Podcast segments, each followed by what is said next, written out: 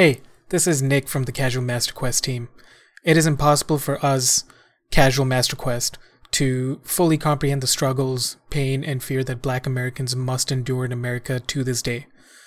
As non-Black people, our job right now is to listen and support those who have experienced pain, struggle, and fear for simply being Black. We are allies, and we are here to listen, to learn, and to use the privilege that we have to help elevate your voices. George Floyd was murdered. He did not deserve to die the way he did for merely existing. This has never been a political issue. This is, and has always been, a humanitarian issue. To be silent is to be complicit, and we have a duty to say something. Black Lives Matter. Enjoy the show.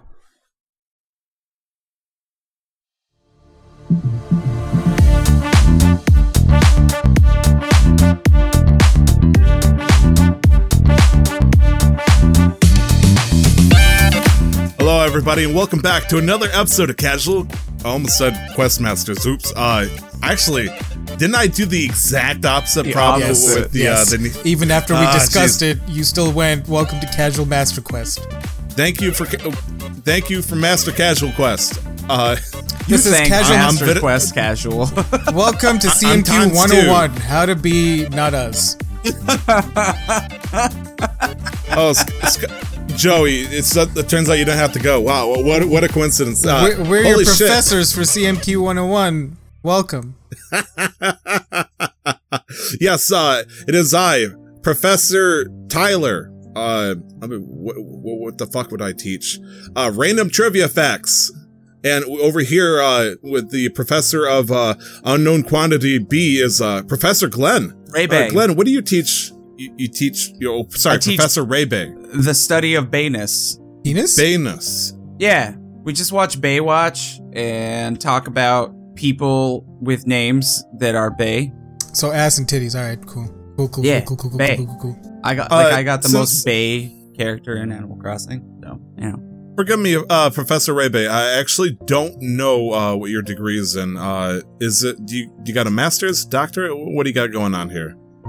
It's a doctorate in Bay Studies. You would think that is just like the Bay, San Francisco. No. BAE, always BAE. BAE is what university?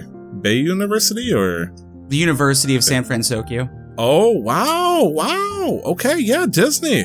Yeah, I studied with Amadas before the tragic happening. So. Oh man. And then the Fire Nation attacked. It's really, really unfortunate. Everything changed when the Fire Nation attacked.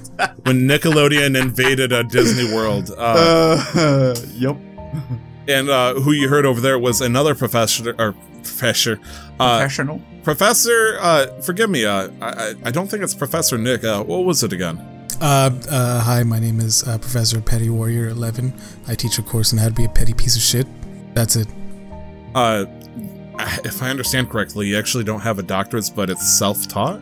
Yeah, the faculty was so impressed by me when I came in and for a meeting and an interview, and one of them forgot to shake my hand, and I proceeded to shit on the hood of their car out of pure pettiness. They were very impressed, and they're just like, they just hired me on the spot while actually in the process of me conducting said act of pettiness. Wow, if I understand correctly, the security were going to escort you out, but once they saw the pure unfiltered rage, I think they had no choice. They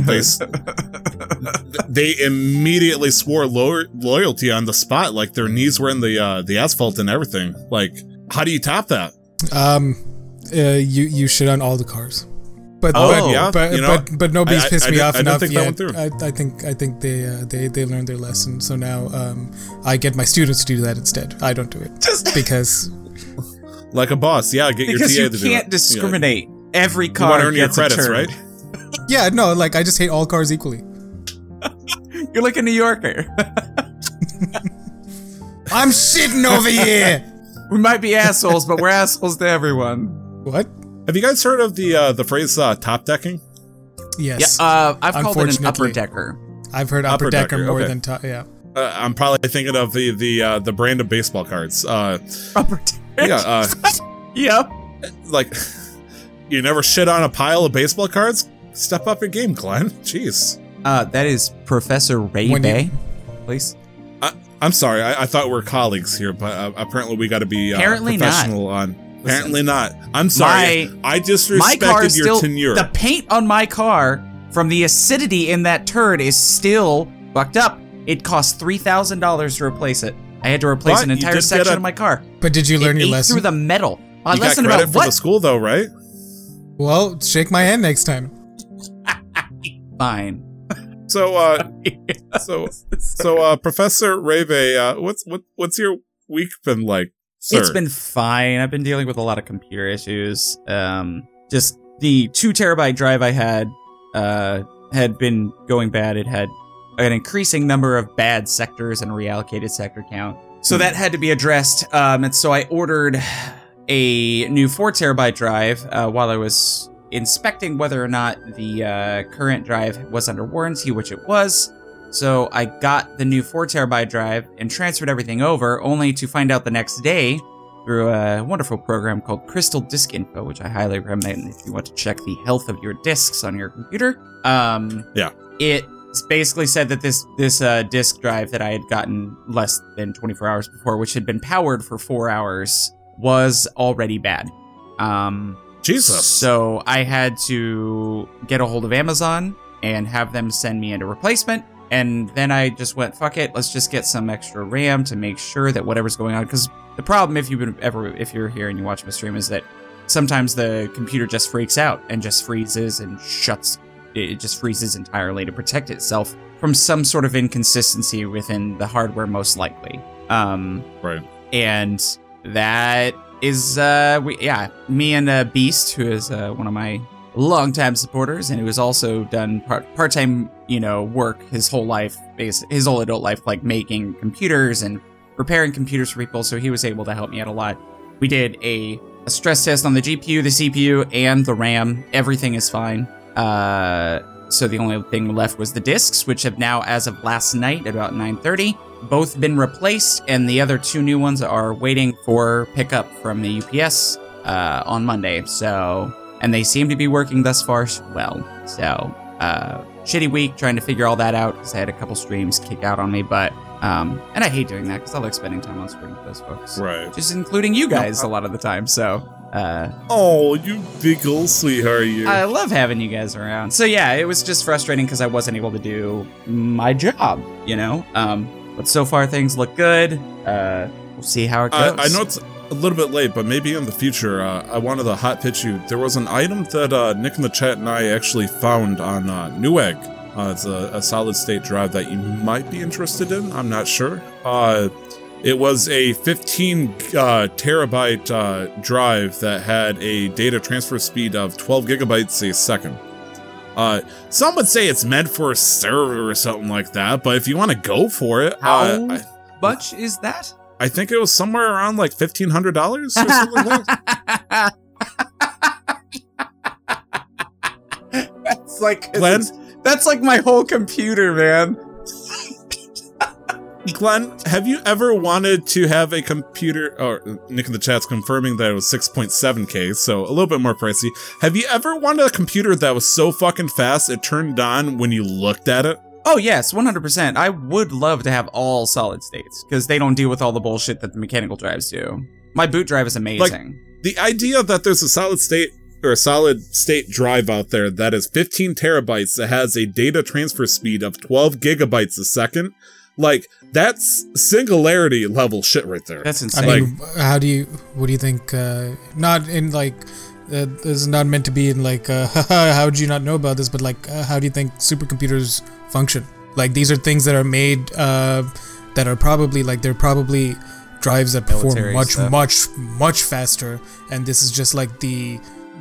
so to speak, like maybe the more obsolete version. They're like, oh, yeah, this is probably old military stuff that they don't use anymore, and they can sell now. Filtered out to like consumer markets, and they're like, we can sell now because they're probably like, oh shit, dude, we fucking transferred 6 million terabytes a second, 12 gigabytes per second. Psh, that was like 6 months ago.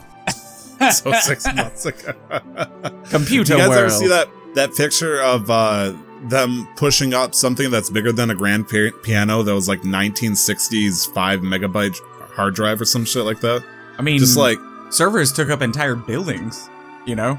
Just the idea that technology, like, I think that's probably the biggest thing. This and the size we can put on SD cards and flash drives is, like, probably, to me anyways, the most amazing advancement of technology. I mean, it's the most consumer visible advancement, because I'm the youngest on this show, but I still very distinctly remember going from, like, these massive SD cards that can only hold, like, 512 megabytes to these tiny micro SD cards that's in my Switch that can hold 128 gigabytes. You would have loved floppy disks. I remember floppy disks. I used floppy disks. Okay, good. Yeah. But then also my favorite, like, tidbit about fact about the advancement of technology is the fact that they used to use vacuum tubes to process things way back when. And like computers and stuff, they used to use vacuum tubes between servers and things like that. I can't remember, I don't know exactly for what, but that's where the term bug came from. Because mods would sometimes bugs, and like if you have like a bug, because mods would get into these vacuum tubes and they'd cause like the computer to stop working because there was an actual bug. Yes, like kind of like geese getting into the fucking turbines of a jet plane. It's just like. Yeah, I can see that. That's awesome. But like, just to think that the processor in one of our computers is literally probably around 50 to 100,000 times faster than the first, computer that took us to the moon, Well, I mean, you don't even have to think about your processor. Just look calculator. At your phone. Yeah. Oh, yeah. I felt like I was robbing my grandma blind when I took her 4 gigabyte... SD card for the Wii back in like 2006 and shit. And then near the end of high school, I legit, like, I was confused looking around like I was at the end of an Indiana Jones movie because I saw there was a 32 gigabyte flash drive sitting there, like, oh, fucking holy grail, like, holy shit. I didn't even know they get that big. Like, that's what she said kind of shit. Like, that was 2009. Like, I was flabbergasted. And now seeing that there's flash drives that...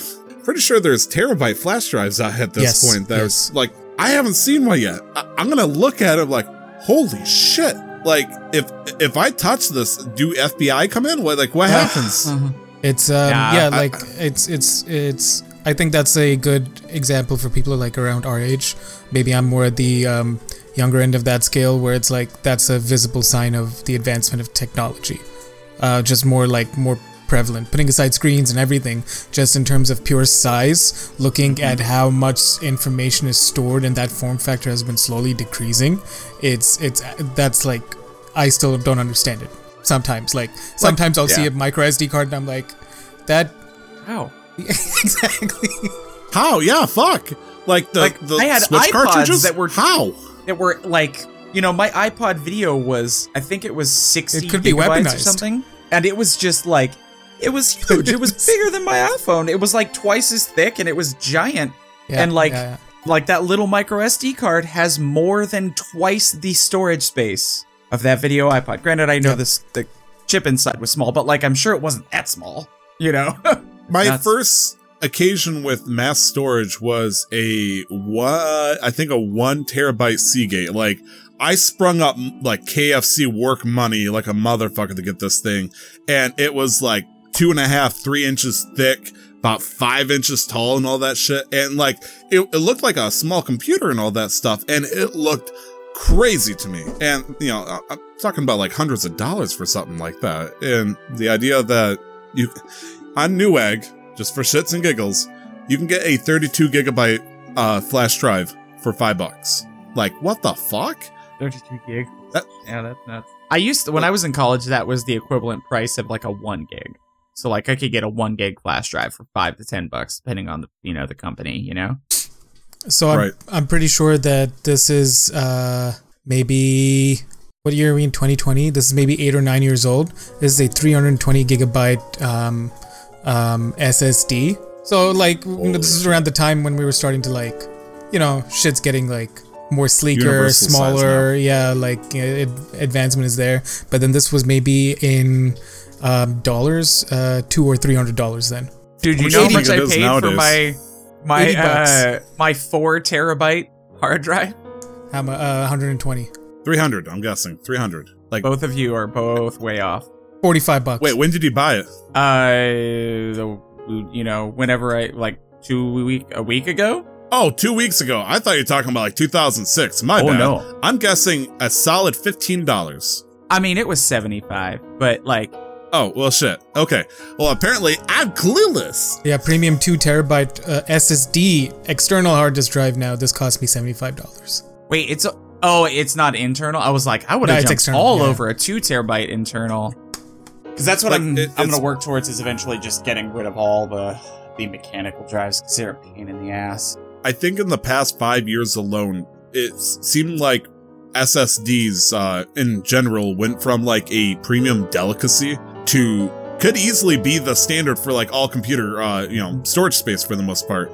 And honestly, it's like if you need less than a terabyte of space on your computer, then SSD is easily affordable. And obviously, if you're one of those people that, downloaded the history of man in audio form or some shit like that, and you needed it stored away in, a 5 terabyte hard drive, then, you can spend, just a little bit more money. Like, Nick in the chat saying that he spent $100 for a 4 terabyte HDD, which is... That's not, because HDDs are now not obsolete. They're still very useful. And what's in some HDD? Ways, I think hard disk drive, so mechanical. It's the original drive. Yeah, okay. Yeah, that's what I have then. Okay. Not an SSD. Okay. Yeah. Glenn got hard for a second. He thought it was like, is that Super Saiyan SSD? Because like, if that's an SSD. HD. Oh, yeah. Back in my day when we went from 2 to HD, now that says HDD. Mm-hmm. Yeah, no, now you're looking at, if you want the premium version, you're looking at, they're called M2 drives, which are SSDs, but much, much better.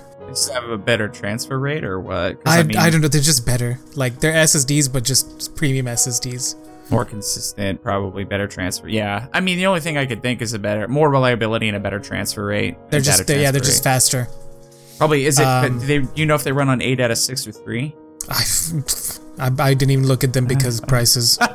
Like, right. It's already out of my price range. I'm not even going to look at it. I don't even want to put that on my wish list. Just wait 2 years from now and they'll be the standard and they'll be $50. M.2s are notable because you don't actually connect them ever using SATA cables. They're plugged right into the motherboard kind of situation.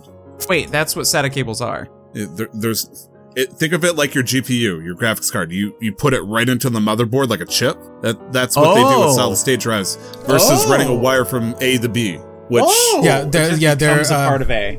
Yeah, they're more. I should have mentioned that too. Like specifically for laptops, you'll find them more gaming laptops because they're just like little sticks, and then they just fucking chink right into the Oh yeah, like I'm looking at it and I got dark. Like we shouldn't be talking about new technology Tyler can buy when he gets bored because boy, does that purse start opening, Yeah, so that's. We just went on a fucking thing about SSD, like because of all my hard drive problems. But then I just bought a third drive, and it's been very helpful for like housing all my games because I was running out of space. Oh, I will say one of the things that I was told, and this is just a possible issue you may run into, is that if it's a mechanical drive and it's not your primary boot, then you may run into issues with data transfer unless you have a good enough drive that it's running at least 7,200 RPMs. And the data transfer is higher because otherwise your programs will have a harder time getting because then they have to go from the hard drive to the boot drive it's basically adding an extra step. So if you can fit it on your boot or your SSD, whatever your boot drive is, that's the best. So that's all your executable files should technically, if they're running correctly, running on your boot drive. Oh yeah, except for my games, told. I don't have my games on my boot drive because my boot drive's not big enough. Oh, okay. But I do have all like my core programs and all my games used to be on my hard disk, which is why some of them took so long to load. So now I have them on an SSD instead. So that's a little bit better. Mm-hmm. Okay. I actually have a bit of a problem, and maybe you guys could help me out with it. I also bought a third SSD, a terabyte one, that when I threw this computer together, it has 8 SATA ports, and I had a shit ton of cables. Yeah, it had a lot of big SATA ports. Giant motherboard. Holy shit! Well, my point is, I already had 2 SSDs. One was meant for storage, and the other one was backup, essentially. But I bought a terabyte one because I'm realizing that 500 gigabytes for all the games and stuff I have, especially with all the files I've been collecting, all that stuff, it adds the fuck up. So I threw another terabyte in it. It's not recognizing my SSD. And I know the last time, have you gone to disk management? I haven't messed with it yet. The last thing I remember that I might need to do is I might need to assign a disk letter. Like C drive, D drive, I might need to assign it. Yeah. So it won't recognize it until you set up the drive. Yeah. As long as unless it's a USB. Is it plugged into the motherboard? It's SATA cable, so yeah. I mean... Yeah, you'll have to go into disk management, you right-click it, and click new disk, and it'll initialize it as a disk, and then there's where you assign the letter, and then it will be recognized. Glenn, new-founded IT expert, I beg of you. I'm pretty sure Nick also knew that, but for what it's worth. But I've just been having to deal with it so much recently, and I even learned how to download and install a digital boot drive... Holy shit, Glenn! ...onto a USB, and then...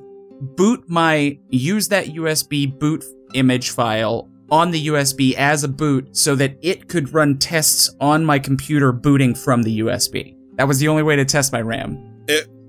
I was very scared for a minute because when I first built this computer, 3-4 weeks ago, it was not recognizing any system to, like, I had the flash drive that had the original operating system on it, but it was not accepting the new SSD as the location to install the operating system. And that was terrifying.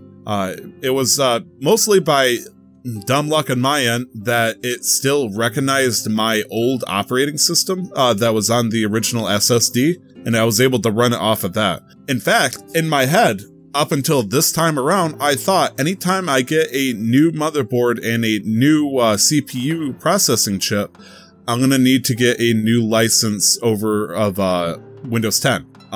Because every single time I just tried transferring it over, it always just hurt on me, and I eventually had to fork over the money and buy it. But for some reason, it transferred smooth as shit. I have no idea what the fuck I did this time. As far as I know, there's a license transfer process, but putting aside licenses, what happens usually is that some part of the, this is just very explained like I'm five because I also don't completely understand it, some part of the hardware and the software like fuse and like get assigned to each other, and so it's not impossible, which is what I did, like I just bought my new CPU motherboard, plugged everything in, everything was working. So it's not impossible that it would work, but it can cause some problems. And so like I feel like some of my blue screens, because I've had a few consistent blue screens now since I've upgraded my CPU, have been because of maybe some issues somewhere. I know one of them was because one of my sticks of RAM wasn't seated properly. So just a whole bunch of things. Yeah. If you guys ever need benchmark tests, I have a very large resource of them. Thanks to Beast of Burden, who gave me a lot of diagnosing problem, as well as that guy from your chat when my game crashed while playing Platoon. Yeah, oh my god, that dude he's got quite the setup. Beast is in chat and he's saying you're welcome, Glenn. Oh yeah, everything's working great, Beast. I think we have yet to try and stream using the HD60 again, but speaking of ran Civ 6. For 4.5 hours with no problem, so if it's the capture software, I'm going to be pissed. I'm very angry about this, but it worked out for Brandon. Apparently, the HD60 is not the end-all, be-all of, mid to high-quality capture devices, because what Brandon ended up buying on Amazon for, I think, $40-$50, worked just as well. I think, thanks to the HD60 being in such a fucking shortage right now, or otherwise being overcharged for, 50+% of the original market price, Brandon from CMQ decided to turn to the HDMI to USB capture card, and you can get it on Amazon for $50, and it turns out it works just fine. I think the only stipulation is he had to run, if he wanted 60 frames, he had to have it drop to 720.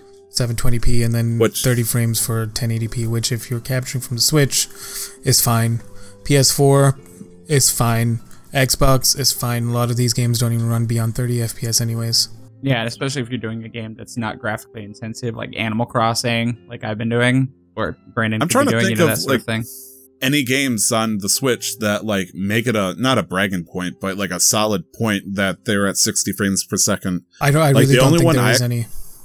Yeah. I know Hyrule Warriors, the definitive edition, which came from the Wii U to the Switch, their big thing was they went from 30 frames a second to 60, and it's very noticeable, as it turns out.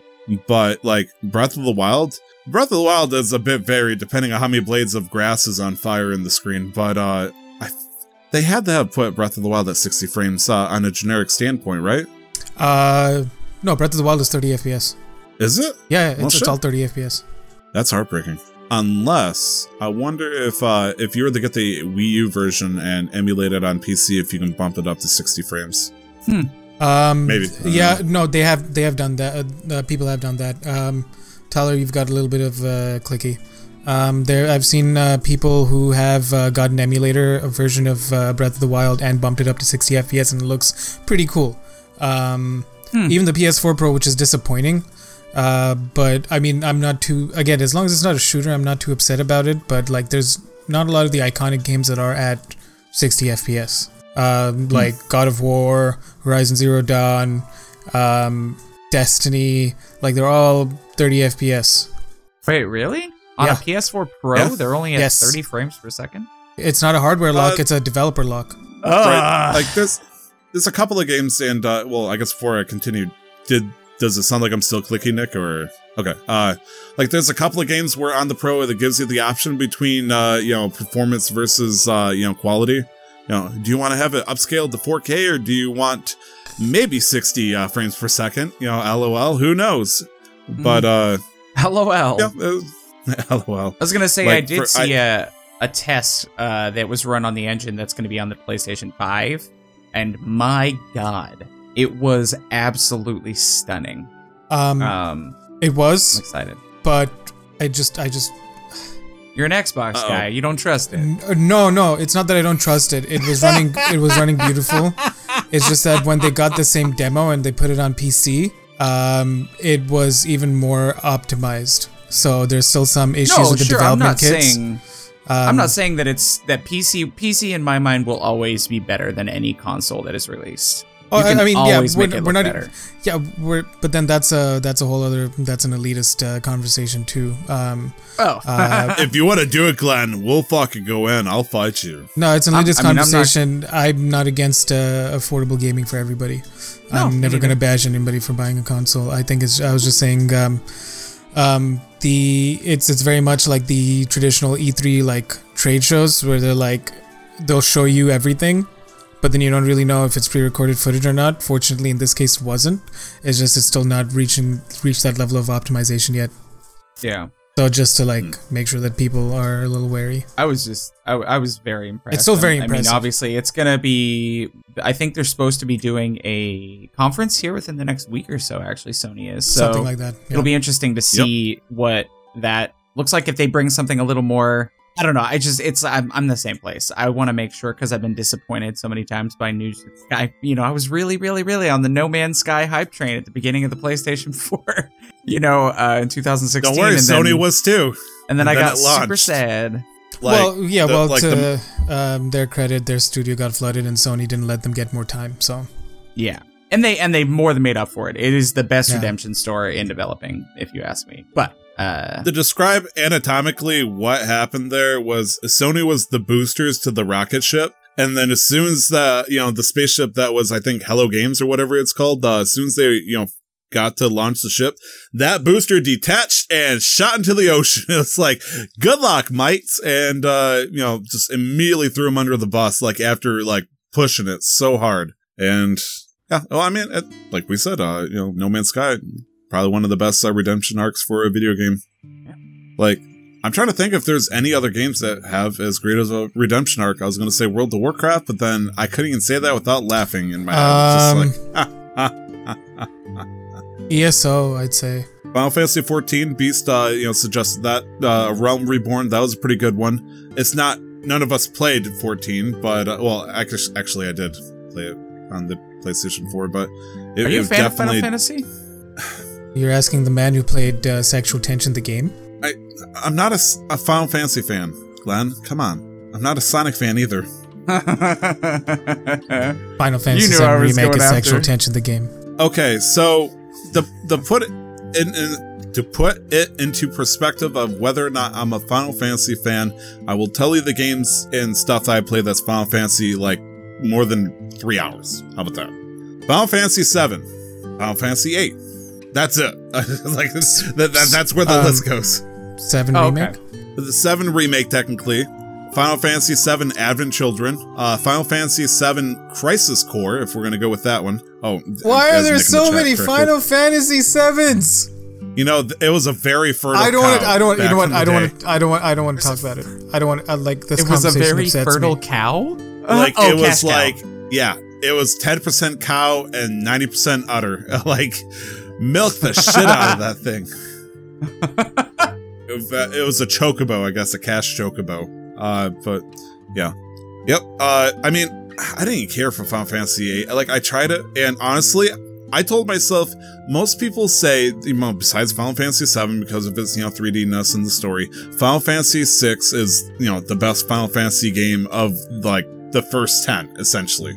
Some people argue that Final Fantasy X was, you know, the best and all that stuff. Let them fanboy, you know, duke it out.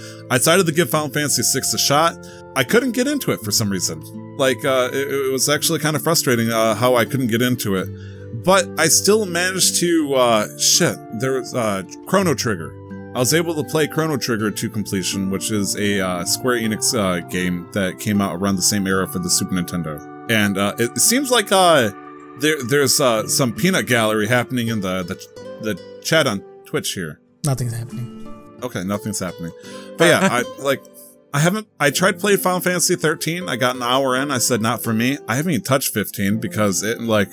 The moment there was cars, it kind of freaked me out for some reason, and I think it was almost like the Fallout thing where I got to watch somebody play multiple hours of it, and, you know, multiple hours of it was just driving down the highway and enjoying the sunset, and it's like, cool, you know, I'll play Burnout Paradise, I'm good. Yeah, Glenn, to answer your question, I am a very selective Final Fantasy fan, but much like Nick won't play a Final Fantasy game because I don't want to go.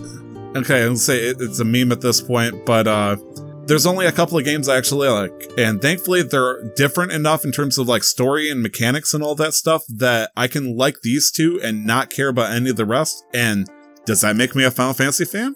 Like, if you like Breath of the Wild, but you didn't care for Ocarina of Time or Majora's Mask or something, do you consider yourself a Zelda fan? 100%. I say, yeah, sure. Why the fuck not? So, yeah, I guess I am a Final Fantasy fan, but there's only a couple of games that were Final Fantasy that I cared for, you know? Mm-hmm. I mean, I'm a Twisted Metal fan, but I did not like Twisted Metal Black. Really? People love the shit out of that one. Holy shit. Twisted Metal 2 all day, bro. Okay, that's fair. But I'm not a Twisted Metal fan either. Anyways, Nick, since we haven't fully gotten to you yet, how's your week been going? We're an hour in. Yeah, that's fine. I mean... What did you expect from us? Before we started recording, I was a little bit late to our normal pre-show because I was driving to get some coffee and I found a dog. Like, there was just a dog sitting on the side of the road and I couldn't see. Oh, it's like somebody walking a dog and you just like, fetch me that dog! There was nobody, actually. Because the moment I saw the dog and it was like right by the edge of the road on the curbside and I looked around, I was driving through like a neighborhood and there was nobody around. I pulled over. Got out and I looked at it, looked around, and then it started barking. And I'm like, all right, you're alone. And I'm just not going to acknowledge that. You're alone and you're barking at me, so let me just stand here and look at you. And I did until it came closer. I was able to pet the dog, found his dog tag, called the owners, and I just had to wait there. What kind of dog was it? Asking for a friend. Fuck if I know. It was a little bit bigger than a Bichon Frise. It's still like a medium, small dog. The fuck is that? Bichon Frise is Hold on. Is that a Final Fantasy boss? No, Bichon Frise is a French hunting dog. Originally, they're these tiny little, cute little, fluffy pieces of shit that can be annoying, but they're super cute. I'm not gonna tell you what I typed to try to find this dog race. Bijon, I think. Maybe. Actually, probably even not. How do you spell Bichon Frise? Bichonfrise. Sure. B-I-C-H. Ah, okay. So it was a little bit bigger than a Bichon Frise, and but it was old and it was limping. One of its back legs was injured, and I'm like, how can I, you know, like, how can I not? You're a humanitarian, or I guess a dogitarian. Living thing-itarian. Liveritarian, because you don't care like as long as it's alive.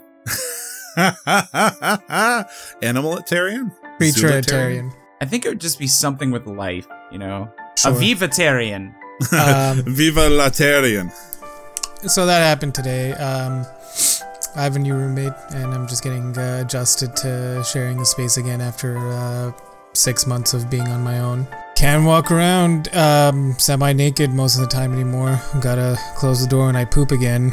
You know, it's little things that inconvenience. Ah, man. And my allergies are acting up all of a sudden. I don't know why, which is annoying me even more. Well, I got a fun word for you. Zoophilus. Is it a tablet? Is it a pill? No, I just mean that's the term that you call somebody who loves animals, an animal person, a zoophilist. I was going for, like, life. Except bugs. Fuck bugs. Don't fuck a bug, but bugs can die. Okay. You're an insect philiac. You love fucking bugs. I would like to reiterate that I am not an insect philiac because I'm terrified. Nick, asking for a friend, was the hit Pixar film A Bug's Life like a pornography for you? More like a fucking nightmare. Tyler, you've seen me run from a moth. I'm pretty sure it was something smaller than that. Can't deal with fucking butterflies. I've seen you seize up when butterflies come near you. Yes, fuck butterflies. No. Mm. Mm. You stay flappy and beautiful over there. I will stay right here. Please stay away from me. I don't want to hurt you. Don't hurt me. Don't suck out my blood. You never wanted to play. You don't care for horror games, but you picked Animal Crossing up. Like, what's up with that? You see a butterfly come towards you, and it's like... No, they just look so cute. You can't really, like, you know... They look like that in real life. No, they don't. No, in real life, they're much more terrifying. You know, there is something in fucking Animal Crossing that is terrifying in-game and real life. There's a lot of things. First one is neighbors. Ugh. But the second thing is spiders. Up here in Michigan... It is now officially become spider season. Oh, yeah. Like, there's really two big conditions that need to be met. The first one needs to be heat. Second one needs to be humidity or water. Well, the good news is it rained like a motherfucker this past week. And it's been, look, Glenn's going to scoff at me. Nick's going to be like, what the fuck is these freedom units? It's been sitting around a nice 80 degrees over here, which is like Death Valley.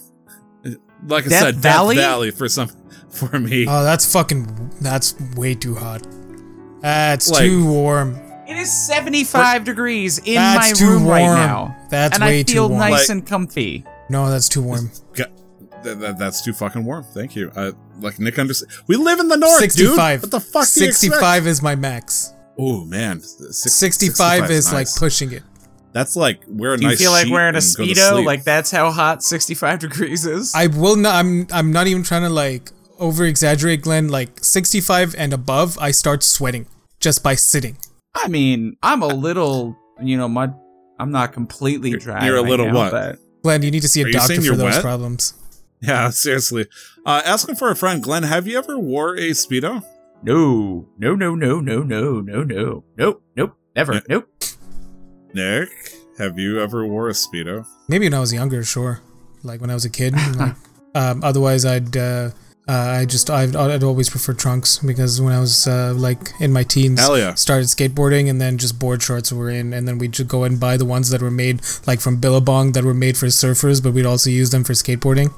It's a very Cali thing. Glenn would understand. Oh yeah, I feel you, bro. I wore for one season of swimming season for the team. I wore Speedos. Like other than that, like I think my freshman year I wore swimming trunks with pockets in them. Which apparently having that kind of wind drag is counterproductive, but they're like weights, and so when you take them off, it's like whoosh, suddenly you can go faster kind of thing. But I was also the guy that's like, hi, I'm going to train and keep up with the rest of the swimming team. Tyler, you got to take off the flippers. No, I don't. And no, I don't. I think it was junior year of high school I put on Speedos, and holy shit, those things make you feel like you are naked. Like, I was uncomfortable and terrified because thank God, like, back in, like, the odds, 2000 odds, it was all incandescent. They haven't quite hit fluorescent, because can you imagine? I probably looked like the fucking moon when I would, you know, get up near the edge of the pool, like, and there it is, the bright, large moon reflecting into the surface of the pool there. Wolves are howling with how white I am. And, like, that, like... You get, no, it's okay. You get like 3 inches if you're lucky on your hips covered, and everything else. My, like, mind you, I was the most fit I've ever been in my entire life. But when you throw yourself into a Speedo, scary shit. And, but then bless my grandpa. My grandpa was like, you know, I was on the swimming team, and you know what we wore when we were training? Absolutely nothing. We just jump in naked. I'm like, whoa, what? Grandpa? Jesus. Apparently back in the day for the swimming team, they just jumped in their skinny minis and went at it. There was only one thing dragging them back, and you know, it was depending on how, you know, blessed their father was. And anyways, on my end, spiders, since we managed to jump from spiders to temperature to, oh shit, that's too hot, oh shit, you could wear Speedos in that, to, oh shit, we're talking about swimming team, oh shit, we're talking about grandpa swimming naked. We're gonna go back the 7 layers of chest. Spider season. Motherfucker. I think we're, I don't know about you, Glenn. I don't know about you. I think Nick is pretty clear on where he stands with any kind of insectoids or arachnid-like creatures. Okay. I'm also into a 100% fuck spiders club. What about you, Glenn? I love spiders. I think they're super necessary. Holy shit. Do I want to like have them crawling on my body? No, absolutely not, because I don't know how to identify spiders properly. But abdomen, the spinnerack. But what I was going to say is that I think it's important to recognize how much they do for, it's kind of like, I hate bees because they sting me. Well, let's kill all bees then. The world dies. I think it's the same with spiders, but they get rid of all the pests that you hate. Flies, mosquitoes, other spiders. So like, do you hate spiders? Sure. But do they do a valid thing for ecosystems? Everywhere? Yes. Okay, I'd like to reiterate then. Fuck spiders, but also fuck all bugs as long as they just don't enter my space. Yeah, I'm with you True. There. I just, if I find a cricket inside, fuck it, I'm gonna kill the cricket. But if I find a spider, I'm probably gonna try and get 2 cups and catch it and then walk it outside and free it because spiders are necessary. No, we had a deal. Necessary. You stay out there, you entered my space, you die. He's not intelligent. Look, they're not paying rent. They're not paying rent. They're ruining the deposit. You give them 30 days. You count the 30. They don't know how to count the 30 days. They're spiders. And then you get them the fuck out. Listen, I let Jerry have his fucking nest outside. Let Jerry stay outside. When Jerry comes in, that's when we have a problem. Jerry, well, I didn't take down. Is Jerry your spider? No, he's whatever fucking spider's outside right now, outside my front door. He let him build his nest out there. I don't even go in that corner, but don't enter my house. Nest? There's a fucking, Glenn, it's summer here. I live in the suburbs. There are spider webs everywhere. These motherfuckers try to trap me on a daily basis. If I don't leave my house on a daily basis, they're going to build spider webs across my stairs that go out to the driveway. And so when I leave out in the night, I'm just covered in like... webs, and I hate it, which is why I don't like wearing shorts, because then I feel it, and I have so much hair that all of it just gets set off, and I just hate it. I hate it. Leave me alone. Feel that? My car has, now that the battery's dead, it sits there under trees. There's spiders all over my car, everywhere inside. It's not your car anymore. Guaranteed. Nope. But what I'll do is drive it and run it through a good power washer. Whenever I decide to get it jumped, and it'll be fine. Honestly, for a minute, I thought you would say, I'm just going to run it through a fire. And I'm like, that sounds about right. That'll work. Just burn them alive. They deserve it. Yes. Pop the fuel pump, take a Zippo, problem solved. No, as much as I hate bugs, I've always, known, because you have to be a fucking idiot if you don't realize the the balance of the ecosystem and all of that. And, they obviously do their things. I don't like bees. But I just don't want anything that's got wings, 6 legs, or 8 legs, and is like maybe even slightly fuzzy or has an exoskeleton be flying near me. So I will freak out. So if I put like the cutest fuzzy caterpillar in the world on your leg, no, fuck off. I would actually freak out.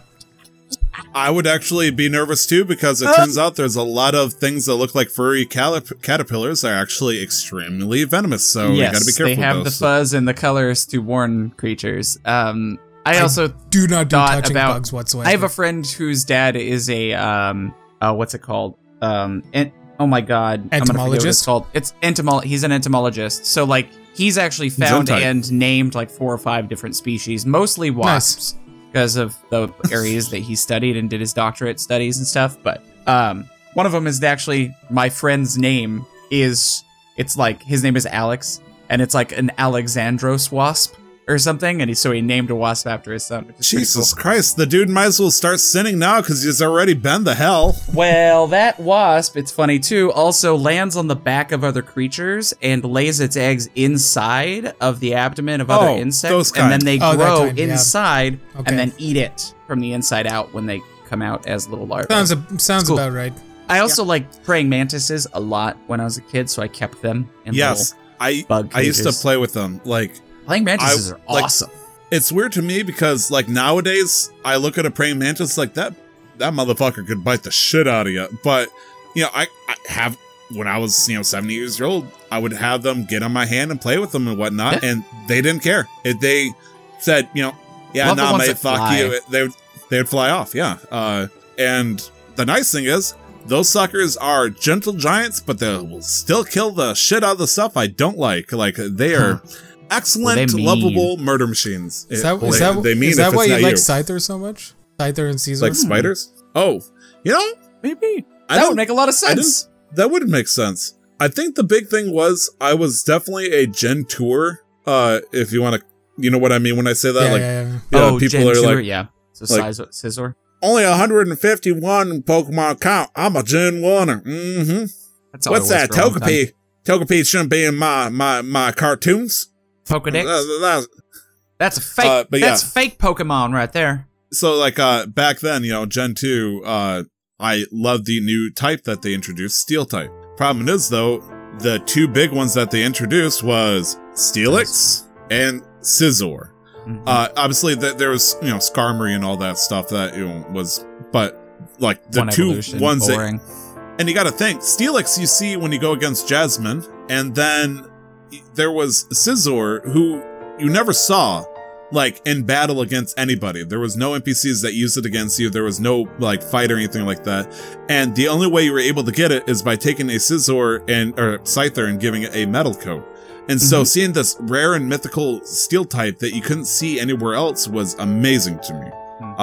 But also, maybe it's because I liked praying mantises back then. I didn't care for Scyther until Scizor came a thing, so... Scyther's so dope, dude.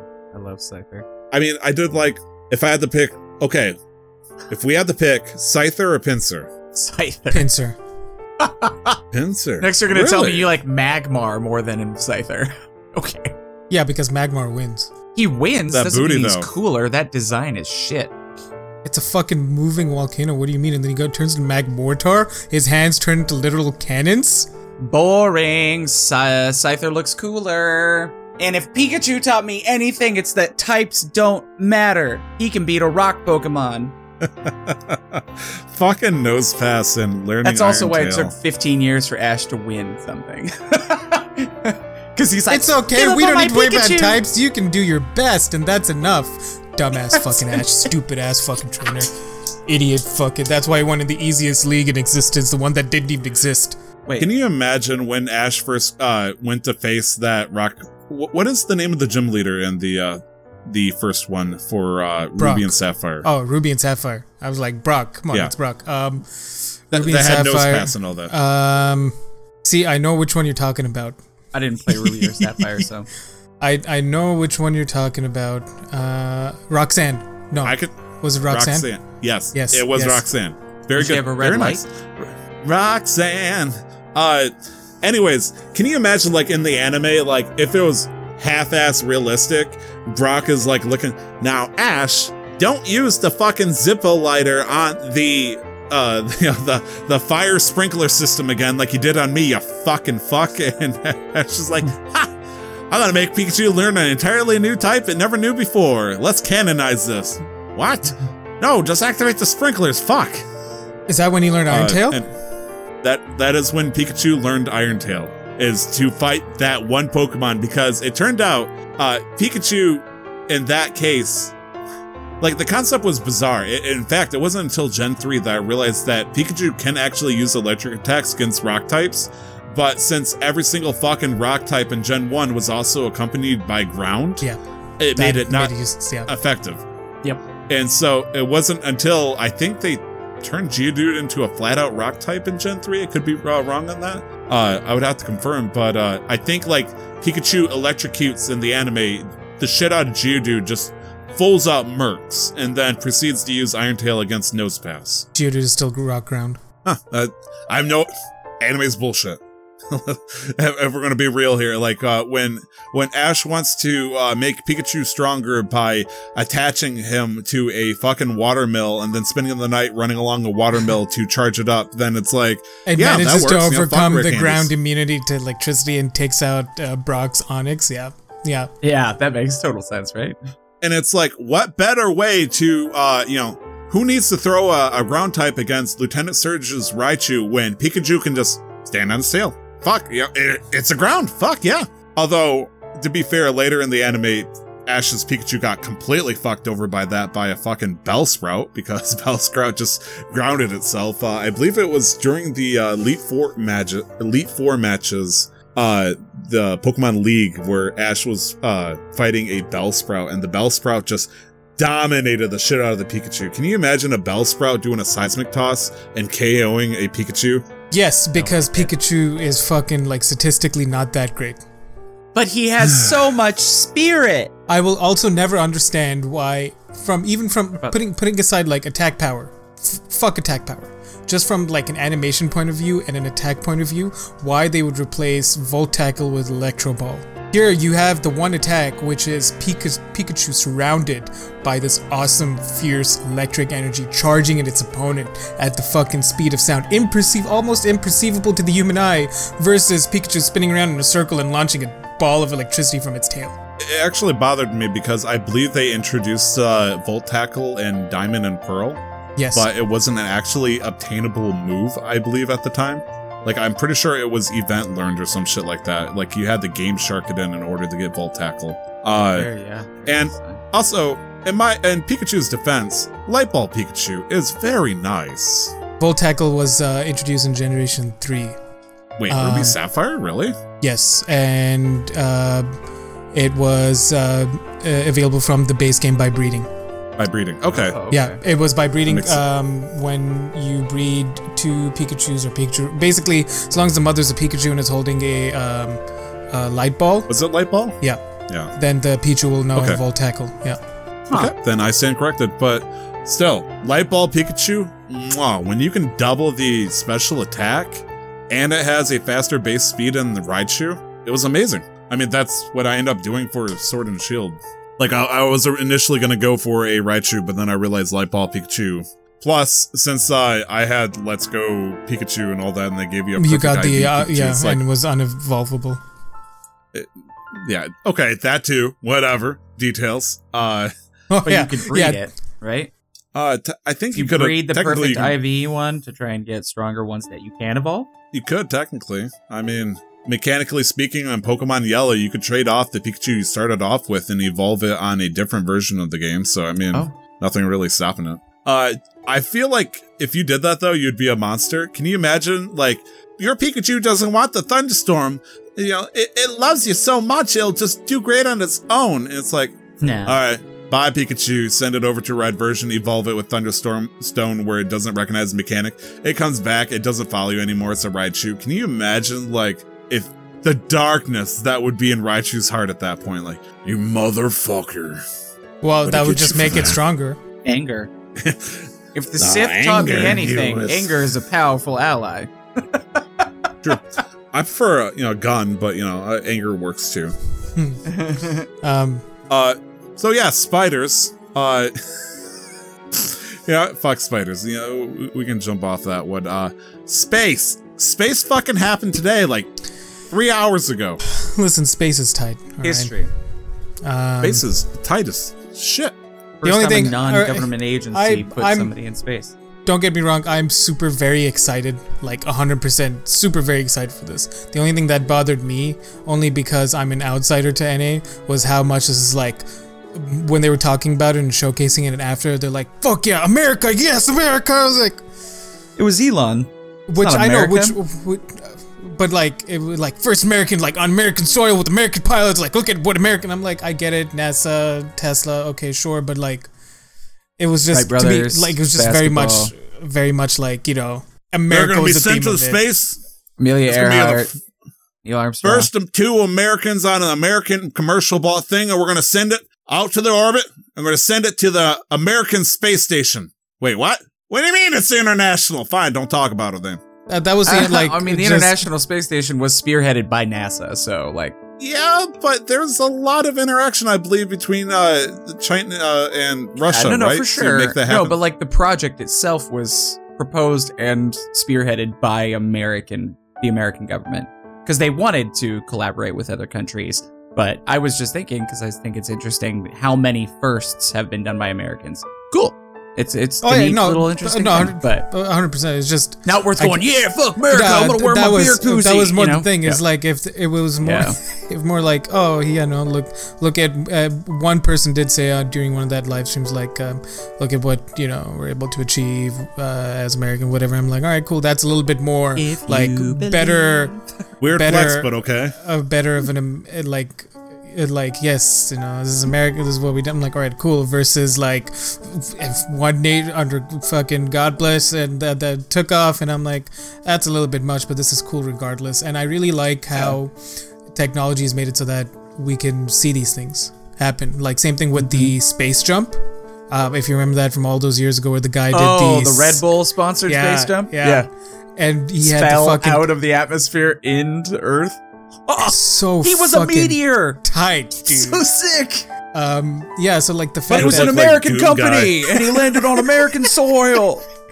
Like, I think that's really cool. And watching this rocket enter, enter orbit, and the camera on the outside had this view of the Earth as it was going around, and like it detached all the things. One of my favorite shots was like seeing like the curvature of the Earth and just seeing Earth, and to me it looked very like 90s, like space sci-fi kind of like a 90s shot, and I'm like that's really fucking tight.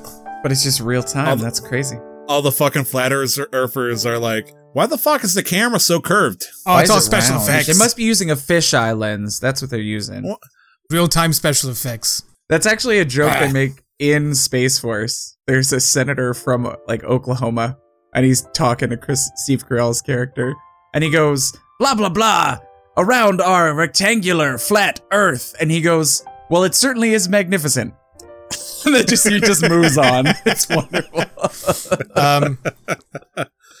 There was something that kind of bugged me, and it's just a technical issue of the live stream. Yeah. They've shown it happened before or whatnot. I think it was sometime last year where they did the first 100% recoverable space booster. Yes. Where they would shoot the booster up and then they had it programmed to land right back down in the exact same spot. Yeah. Yes. That was tight. And that was more cool impressive to me than this. Yeah. That's that's sci-fi made like real life. This is like... You just docked it in a full gravity environment. That's insane. 0G, a little easier to do just because there's a lot less forces working against you. But my God, that's cool. It bugged me because they did it today, but then they're like, all right, we're at the, I Still Love You, project station right here. We're going to see it live, land down. Oh, that's weird. The internet went out. They're going to plug in back in the router. And look at that. It's right there. It's like, motherfucker, you just missed one of the greatest moments of this thing because, the vibrations of the shuttle, like, shook the internet. Shook on the router. Shit. It's like, it seemed like the biggest moments. They're like, yep. Goddamn it, Spectrum. And it's just, it's amazing. The great American internet. We should have gotten Google Fiber. Right now, as we're fucking recording this, these, like, Also, before I even say it, my favorite thing is that it's just Bob and Doug out there, dude. It's just Bob and Doug sitting in a little fucking capsule, just rotating around our Earth right now, just being buds out there in space. Like, I can't get over how silly... It's not even silly, their names are just Bob and Doug. It's just Bob and Doug? That's not... I thought you just said generic dude. No, no, that's their names. It's Bob and Doug. Bob and Doug. That's the names of the astronauts. They're sitting there. Like, now at this point, I think they've got another 16 hours. Before they dock with the ISS, because they have to slow. It's both altitude and speed, so that they can safely dock with the ISS. What do you mean they don't want to enter Mach 20 to go into the space station? What's wrong with that? I doubt they're moving that fast. Oh, they were. They were sitting at 27,000 kilometers an hour, which is, I believe, around in orbit? Like 20. Yes, in orbit at 16,777 miles per hour. And if Mach 1 is 767 miles per hour or something like that, which is the speed of sound. Yeah, they're pushing somewhere between like Mach 18 and Mach 20. Like, they're going it's in zero over G. Right? Oh, yes. So it you don't feel it the same way is all I'm saying. Oh, no, you know, they don't feel it. Still very fast. I mean, they did say up in orbit that was the hardest G's that they were feeling at a certain point. I'm sure it stabilized itself, but they said on stream that it was once they hit orbit where the G's were hitting the bodies the hardest. But they're going fast as shit. Like anything above like Mach 4 or Mach 5, and I'm sure Nick is gonna jump. Sorry, Nick in the chat specifically is gonna like jump on my bones with all sorts of factoids. I don't know how fast jet planes can go nowadays, but like doing Mach 18 is like. I don't know if it's possible in orbit. I mean, maybe when you're doing some hard turns and stuff, but I don't think without like some seriously heavy maneuvering you can do it at all. Right. It was crazy. It's just Bob and I can't get over it. It's just Bob and Doug zooming through the fucking upper stratosphere, whatever that upper layer of atmosphere is. They're just having a good time. They bought a little sparkly dino with them as their zero gravity test. So Elon Musk to do though. Yep, they're just sitting up there in their lonesomes with a purple dinosaur that they were going to use for the zero gravity.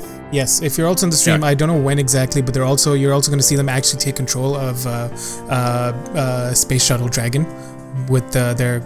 Like, they've got, like, touchscreens and, like, controls and shit, so they're going to actually manually take control of it at some point. I don't know exactly when. So the live stream, I believe, is still going on. Oh, it's still going on right now? Yeah, they're going to stream the whole, like, 19 hours.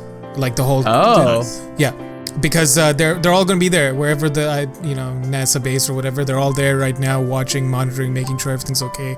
And I was thinking about it because when they showed the takeoff and then they cut back to Mission Central or whatever, and you have like these 24 people sitting there. I'm like, at one point do we go from this to where space travel is just like you get in your fucking car and just drive off? You don't have to do like T-minus whatever. It's a first step, like, honestly. That's, like, it is a first step, but, like, what is that? Just me thinking more, like, bigger, just, like, fantasizing, like, what's that progression going to look like? At what point do we go, like, do they just start assembling space shuttles in, like, fucking factories and then just people just buy them? They just get in, turn on the engine, and they just take off, I think, depending on how well SpaceX does with all of this stuff, the more people investing and the better the tests go and the more publicized it is, the quicker that's going to happen, just because with more money they can fast track that process. Yeah, it's really cool. I like space. Space is tight. Space is tight. It's very. It's very. I'm lost for words mostly because it's the last time we'd ever been to any other like. Body of like matter or like rock was in 1969, right? That's when we went to the moon. Before that, now we've got like fucking orbits, like satellites in orbit, and we've got the ISS. There hasn't really been another manned mission except to the ISS, and now we're doing it with something that's more commercial, but also more sustainable, like material wise, and like self-landing rockets. Like it self-landed. Cuts the cost down significantly. It self-landed on a drone ship in the middle of open water. Like the ship was, it's a drone ship. What do you mean? Not even. There's zero people, zero risk to life. Yeah, Like there are problems, like there's like we can go also like beyond that, like ethical and moral like issues in terms of like we're letting technology have so much control, AI, sure. All of that is all viable for debates, but then this was a self-landing rocket on a drone ship. I used to want to be an engineer at some point, right? That's what I wanted to, like, at some point, that's what I wanted to study. This shit is cool. Yeah, it is. It's cool as shit. Like, you know, what do you add to that? If there's one thing that my parents instilled with me, like a love of, it was space, the stars, planets. For them, it was the idea of the great beyond, but just the idea of being able to swim the shallows that is a infinite ocean of darkness is just, that's enough for me, you know? Like, for me, the concept of going anywhere beyond Mars at this point is almost infeasible in a human body, just because of the distance and all that stuff. But even just like seeing or being a part of that, I'm sure a lot of people, you know, around the world are just as wild about the idea of doing that once again. And it would be nice to... Sorry, go on. Yeah, what's up?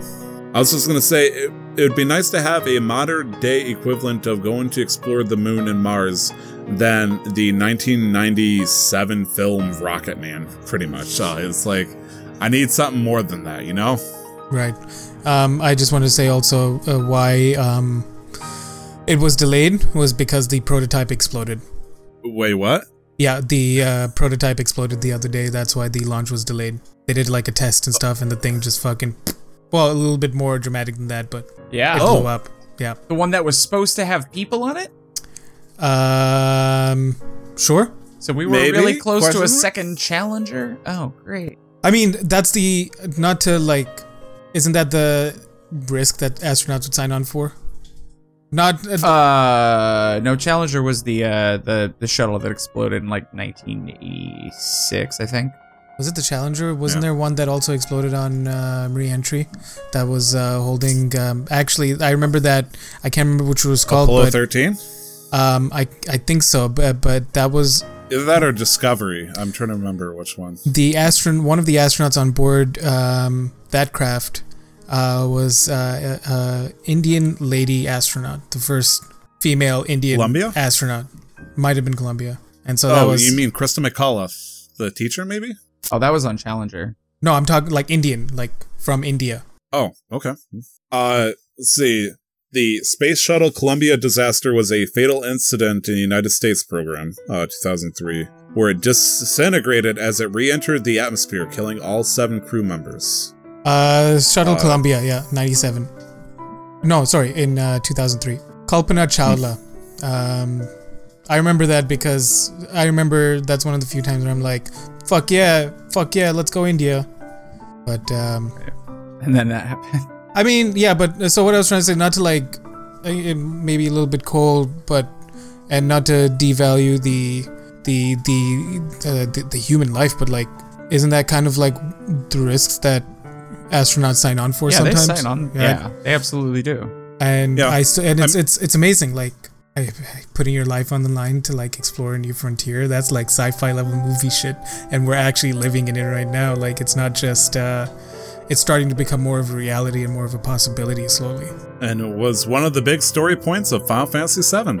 Also, right. Pizza Hut is the first company to deliver pizza to space, or like fast food to space.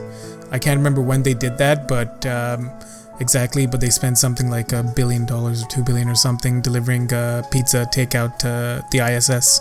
Huh. And you know what? I bet it was still warmer than any time I have Hungry Howie's delivered to me. It probably was. Fuck you, Hungry Howies. I said it. If those billions of NASA dollars don't get you warm pizza at the ISS, then what's the point? Can't say you're wrong. I agree wholeheartedly. Like, it doesn't have to taste good. Like, maybe it was just kept in, like, front of a, like, you know, like, just warm. It shouldn't. Yeah, like, I actually just saw somebody eating pizza, and I'm so tired of not being able to eat pizza that Sarah, when she went out today, got us some Lactaid, which allows you to process dairy without destroying your stomach if you're allergic. Yeah. So we are having pizza tonight, and I'm very excited about it, and I would appreciate it if we stopped talking about it, because it just makes me want to leave and go eat it. Glenn, you're an original... Sound. You're an American, or original pan, right? Or are you like a deep dish kind of guy? I just like pizza. Doesn't need to be anything special. And hot pineapple on pizza. Oh, pineapple. Yeah, yeah. Give it to me. Mommy! We've lost our followers. I thought you said we lost contact with the servers. Things are getting shut down. What's going on here?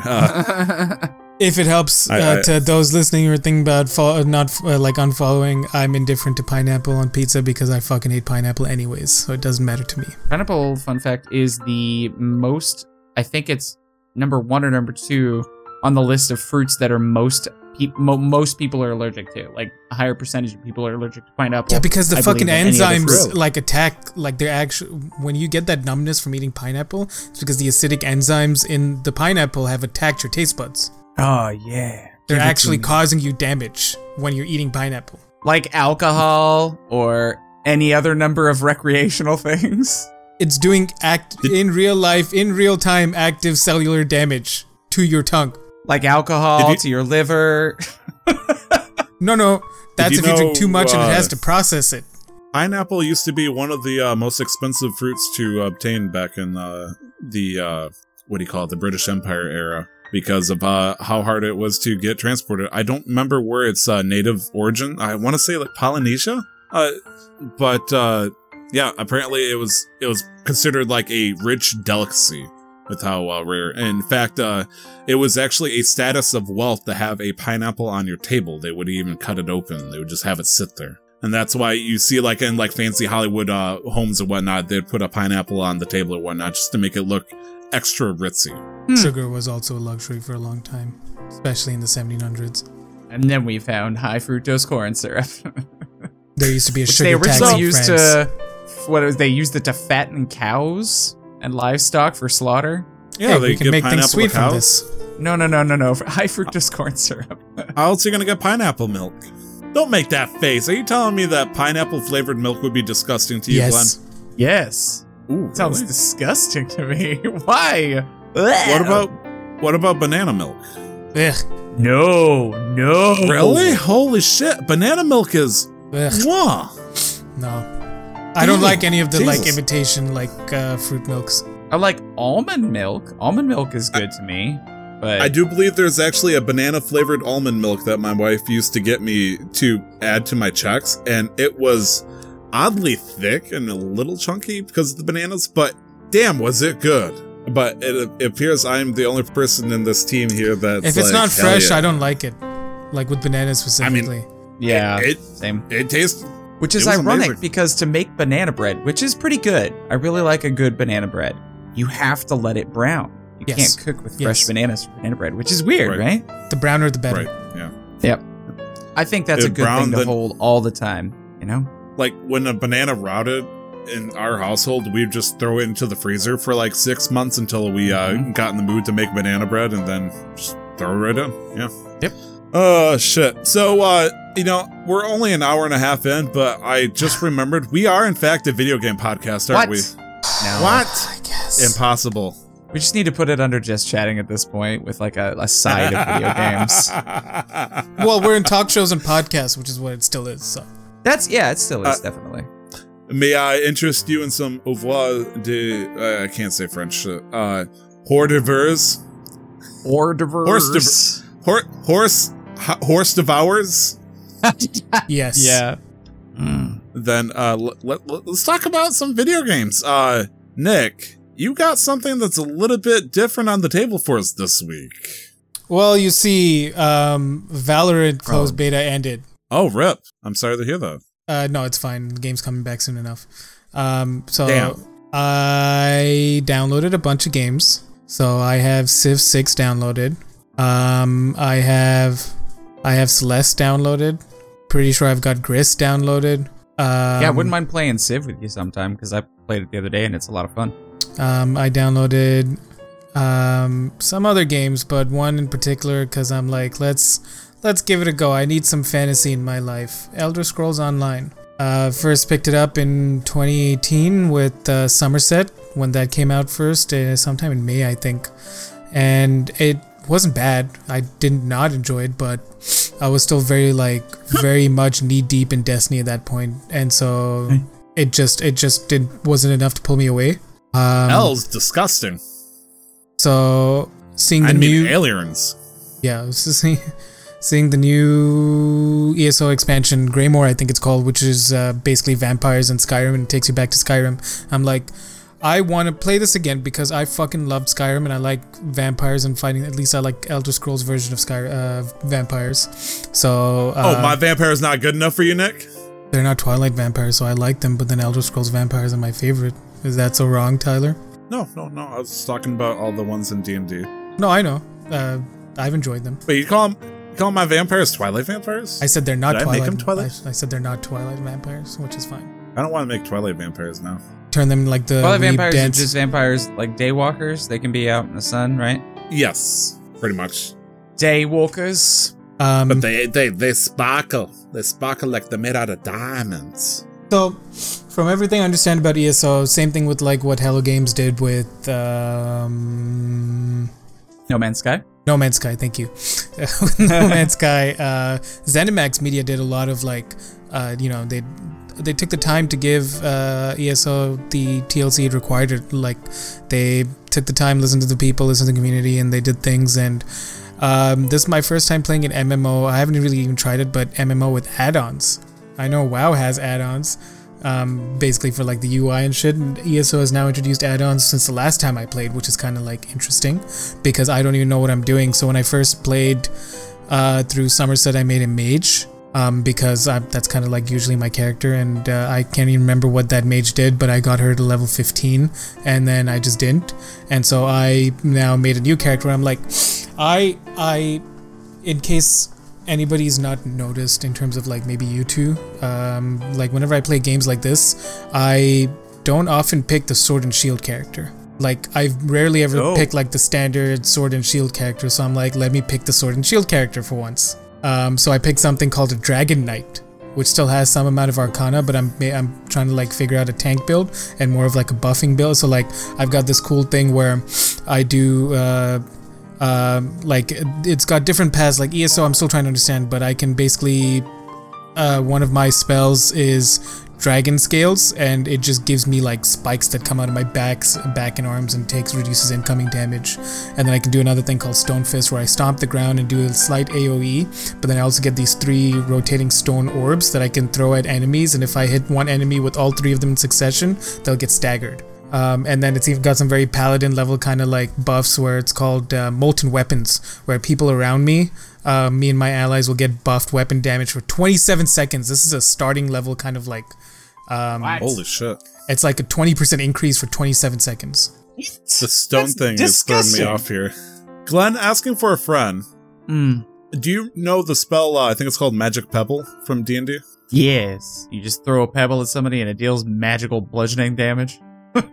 If that was one of the cantrips I learned, would you have let me give pebbles to not Sparkle Spark? That'd be funny though.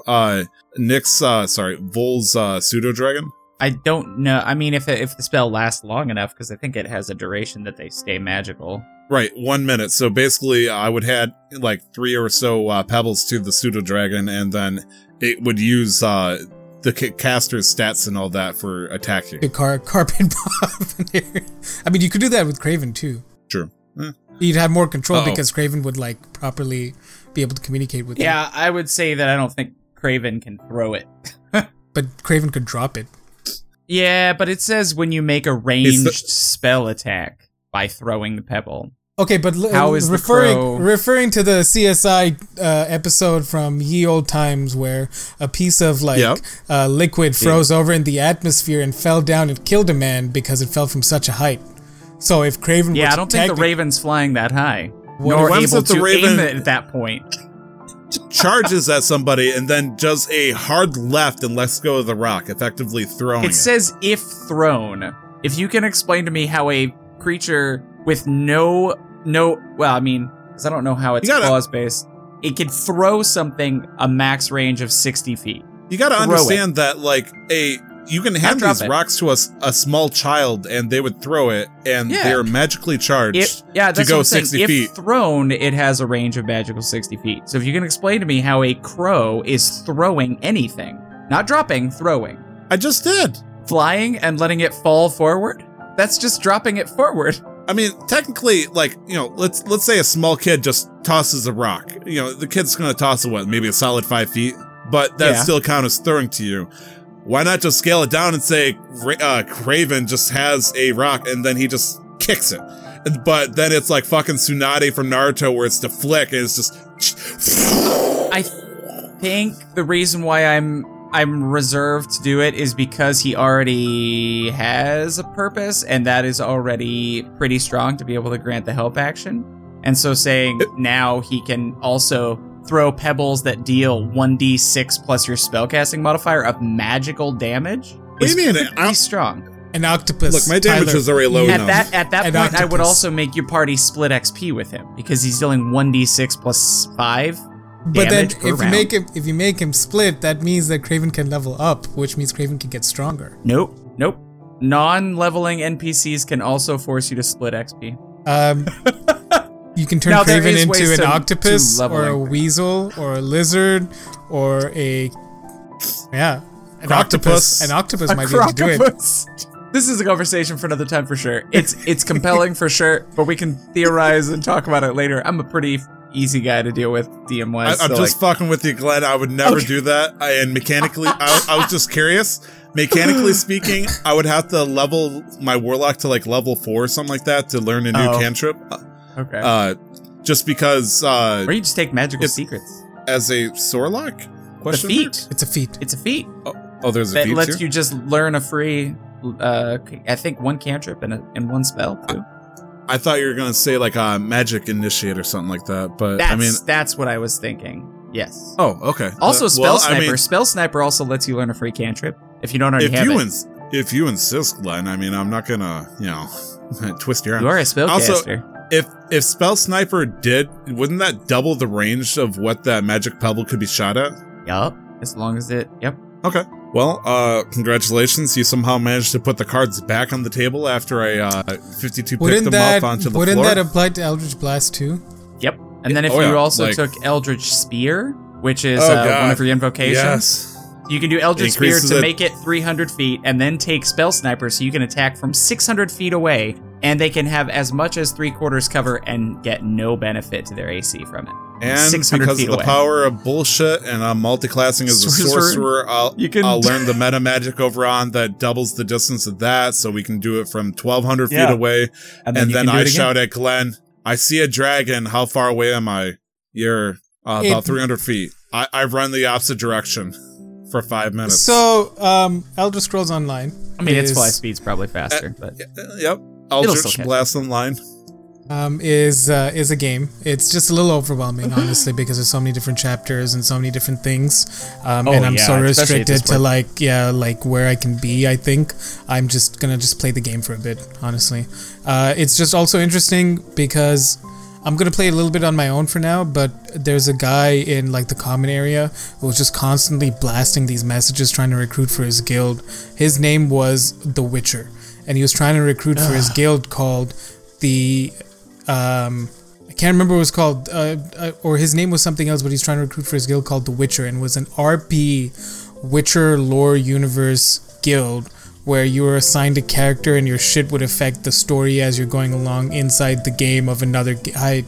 And he was just going on and on and on and on about, and at some point he's like, has anybody seen Ciri? 300,000 gold if you find Ciri. And I'm like, it's Ciri. She doesn't exist, dude. This is a different game without that character in the coding. Yeah. But the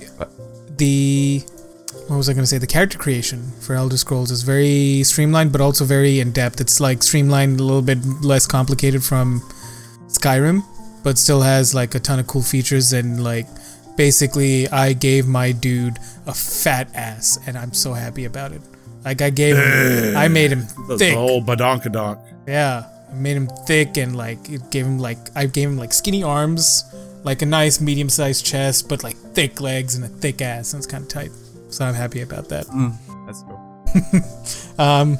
Yeah, but that's me just trying to like pick up ESO again. I maybe put just a few hours into doing some of the basic missions. Not really paying too much attention to the lore, just trying to like learn the systems and the hotkeys and like.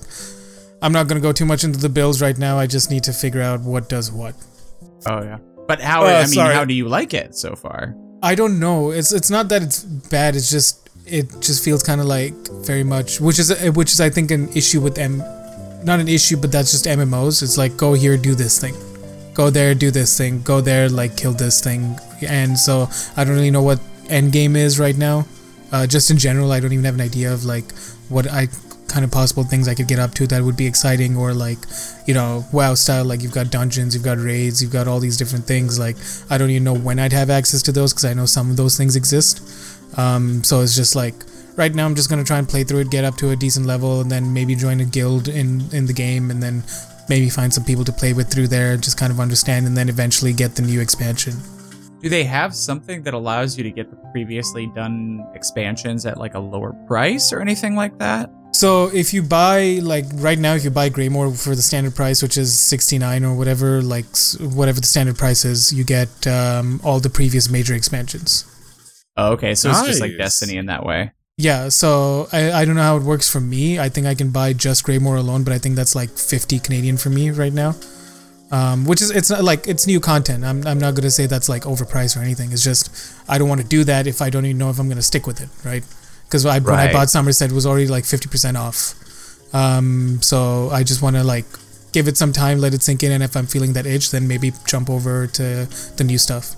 Because I think I'm like 2 DLCs essentially behind, or 3 DLCs behind. So I don't really know like where to go or how to start. So I'm just gonna like let's just experience it right now. So I'm just gonna redo that again. Good vibes. It's nice. Good vibes. I dig your groovy vibes, man. That's it for me in terms of video games. Nice. Glenn, there's a new game that you got to try this week, but let's hear the good stuff. Let's hear WoW Classic. You accidentally shared a document with Casual Master Quest, and it showed the list of all the raid members that are interested in being on the charts. It looks like you're pretty like number 25 or something like that. It basically showed a list of all your guild members in a raid and like special notes and stuff. I do not remember sharing that. Well, I got to look through it, and boy, you have a lot of raid members that don't like each other.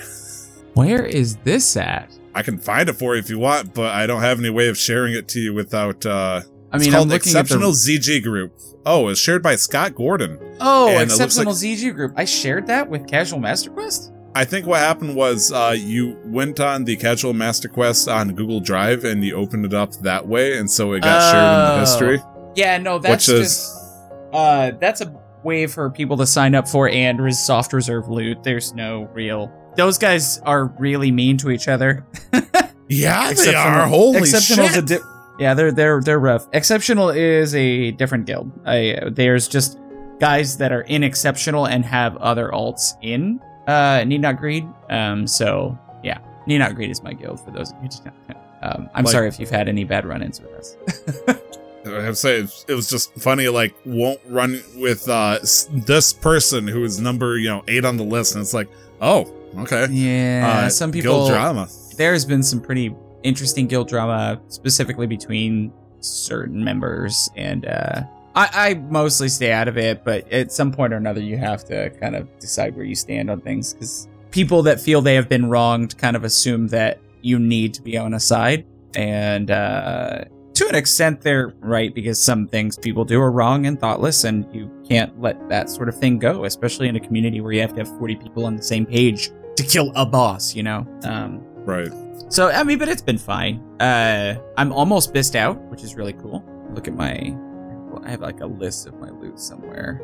All I know is that I need 3 things. I need Quick Strike, Ring, Drake Talon Pauldrons, and the Risk Guards of Stability. And I literally have because that was the big thing. This, I don't know if it was this week or last week, I got Deathbringer. So now I've got Deathbringer in my main hand with Krul Sharuk in my offhand. So all the orc warriors in the world are kind of like creaming their pants, because they love axes. That's the orc. They have a weapon skill bonus to axes, and so orcs love that. So I also have Doom's Edge. So I've got like the top 3, axes in the game. And so anyway, it's fun. You and the big boys club. I am. I'm having a better time, honestly, playing with a lot of the people that I play with, partially because I think we're actually having a town hall meeting today, or on Sunday, sorry, tomorrow. Yeah. Before we raid, where people can kind of, voice their opinions. Air their grievances. Yep. So we'll see how that goes. I think it's going to be interesting, to say the least, but we'll see what happens. If you want, I can pass on a note so you can pass on to them. Pass on a note? Yeah, for the meeting. Are you going to be at the meeting? No, I was just saying if you wanted to do it in my place, as a previous veteran, because it looks like, just looking at these spark notes here, like one of them says flat out banned. It's like, wow. Well, they're banned from CG runs, yeah. It's I know the name of the person. Does the name start with an M? I'm no longer looking at it. Like, I didn't want to stir that pot. I'm pretty sure I know who they're talking about, but anyway. Yeah, I mean, if people are having trouble, just, it's one word. Uninstall. I'm sorry, two words. Uninstall, bitch. Oh, uninstall is one word. You were right. Yeah. No, I just wanted to add. Get good. I used to be a part of that level stuff, Glenn, and just like people will start to hate each other, and all of a sudden it turns into cliques and a guild and all that stuff. And It's like, holy shit, high school over a game where you just want to team up and do numbers. Bullshit. Yeah. Want to destroy things. Yeah, at this point it's kind of down to that, playing with, because I've got guilds that will take me that are like high parsing, super fast clearing guilds that like I'll never have to worry about threat or dying in raid. They can run BWL and MC in like 3 hours, but then I don't play with my friends, so like balancing that a little bit. But we did finish BWL this week in an hour and 40 minutes. So it was 22 minutes faster than our previous record. You were able to break past the second boss and keep the buffs? God, fucking Veil. I didn't have any buffs coming in at all. And I still parsed in the 70s and 80s with 0 buffs. And that's how strong the Krol'Sharuk Deathbringer combo is, that I don't need buffs to get good parses. So. But Adam, I don't want to talk about that. I got Deathbringer. That's all I wanted to really say. Brandon is like bringing up like old memories in chat, talking about like trying to become like leaders in like certain sections. Like for him, he said he became a ranged leader in trading out of spite and all that stuff. And it's like, I remember like people aren't just satisfied with getting bigger numbers. They're like they gotta have an importance that shows they're the better person in the guild or whatnot. It's like, look, I'm gonna do big numbers, but honestly, I can talk a lot, and I can tell you how to do your character better. You should make me tank leader, honestly. It's like, oh, like a class lead, yeah. It's like, well, honestly, holy butt baby 420 is doing pretty good over here as the Pally class leader here. It's like, well, actually, I heard holy butt baby 420 kicks dogs, and it's like, we're gonna have to talk. Yeah, plus he's been talking mean about my best friend who totally is unbiased in something here. He's been talking totally really mean things. Yeah. I don't partake in any of that shit. I just hear to a duel for the rightful place. Yeah. Yeah, no, I just listen and go, man, that sucks. Because I'm very, I don't think maybe one time maybe not even one. I'm just not involved in that stuff because I don't care. I just want to kill things and get loot. That's that's where I'm at. What's the shirt that you have, Nick? Shoot and loot? Yes, that's a reference to Destiny, but also the character on front is Cade. Cade 6? Yes. Also, just any game like Destiny that is a looter shooter. Borderlands. Yep. That's the first thing that comes to mind. The Handsome Collection is free on Epic Games right now. So yes, that it is. If you're if you like Borderlands and you want Borderlands, and the pre-sequel's included in that, I think, too. Sure. And I don't remember the actual game that I linked in the Discord, but it's currently $3 right now. It was actually a pretty good game, but completely. Ah, yes, Metal Gear Solid 5. Yes, both of them. If you can pay $4, I believe, for the actual game, or you can pay $3 for the pre-log demo, which is half an hour long, like a movie ticket. You'll get your money's worth. But and how's Animal Crossing treating you? You've been getting any further? I just got KK Slider to my village today. Holy shit! Good job. Yeah. He came and visited. We got the 3-star. I filled out my last villager. The last 3 villagers I got were Audie, the wolf, Zucker. Nice. Squid. Everybody kept talking about him, and I thought you guys were talking about Zuckerberg. And I'm like, how the fuck do you get Facebook integration on this fucking thing? It's like... Then I also got Drago as the last one. It's one of my followers, you guys probably would know, is Indigo, was trading 200 Nook Miles tickets for Raymond and needed Drago, needed somebody off the island. Drago was the only one. He didn't want him to leave, but he really wanted Raymond. And I was like, listen, I'll take him. I need a slot left. I love Drago, and you can come visit him if you really, you know, miss him. Raymond's not even that like, good looking. Awesome. I don't understand that. No, he's not. Honestly, it's one of those things, if I came across him, I would absolutely take him, but like, I'm not going to pay 200 Nook Miles tickets for that. Honestly, Anka is actually preferred because I want both mummies. I have Lucky already. I want Anka and Lucky. If I had to pick, I won't say spirit animal because that's culturally insensitive. I'll say Patronus. Is it? If I could pick any... Yeah, apparently, spirit animals are apparently tied more focus on Native American things, and so being I want to respect that. But so I'll say Patronus instead.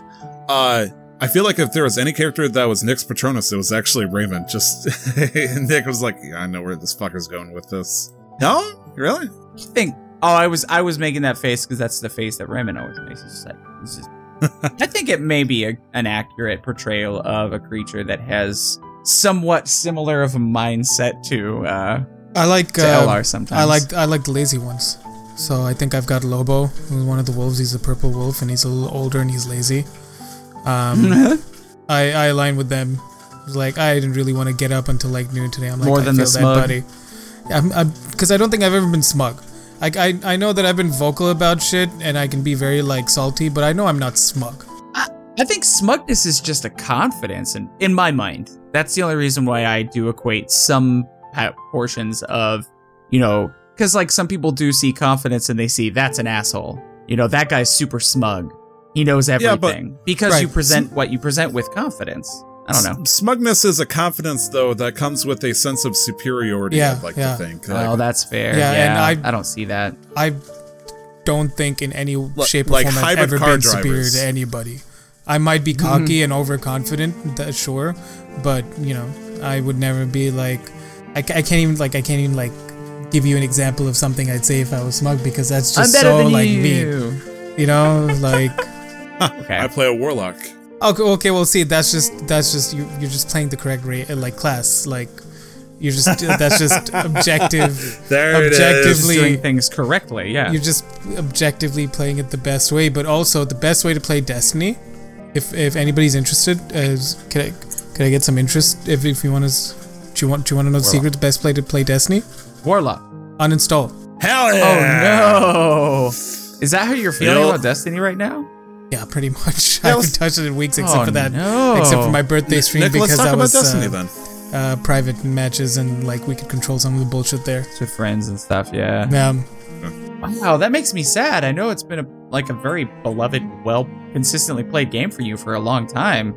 There's just nothing for me to like. None of it excites me. There's just nothing going on that any of it excites me. It almost sounds like you're describing a marriage at this point. Like, that's really concerning. Like that there's nothing fresh in our relationship with each other. And honestly, I'm starting to look at other games. And like, even the PvP is bullshit, which is why like Valorant came out at such a good time. And my fights with you is just it's not fun anymore. Like, it honestly feels like, and it feels like the matches end really quick when you play with me. You know. Also, fuck terraforming, and fuck moving things and it taking a whole ass day. I love terraforming. No, I love it too, but then also fuck terraforming. It's just so like... Wait, you're talking about Animal Crossing now? Yeah, Animal Crossing. It's just like so much like I don't know what to do. Do you know what I mean? Like I'm just really struggling. Start in one place and make it the way you like. Nick needs a personal vision. Well, like personally, all I did was go, what is the first thing people see? The entrance. So I'm going to work on that. So I got like a little fountain with some bushes. If I like it, I'll keep it. If I don't, I'll move it. I have this really fucking tight areas for my orchards. So like I've done something. It's just like now I'm stuck about some things in the middle. So like I've got these two in the northwest and the northeast corner of my islands. I've made like this little block with like waterfalls and shit, and just like 5x5 of fruit trees. Mm-hmm. Yeah.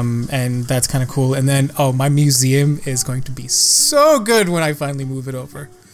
Nice. I'm mad at me museum right now. I've had 2 of my last 16 fossils accepted. I'm like, dude, it's not even halfway full. How are they that hard to find? But I think I did send your wife over and over. The one fossil she needed to complete hers the other day. Whoa, holy shit, Nick, you got a wife? No, Tyler. Talking to you, Tyler. Me? Yeah, okay. I think your wife needed the shark tooth print. My hand doesn't count as a wife. And I already had it. So I went, I'm going to send this to Mander. So I hope she got it, and I hope that was the one that I because I remembered she said she only needed one more, and I think that might have been it. If I could count my hand as a wife, I'd believe in polygamy. Jill. And on darker have you ever seen that? Jack it's and Jill. Jill. Oh. Your hand spells out Jill. Mine says liege. That's weird.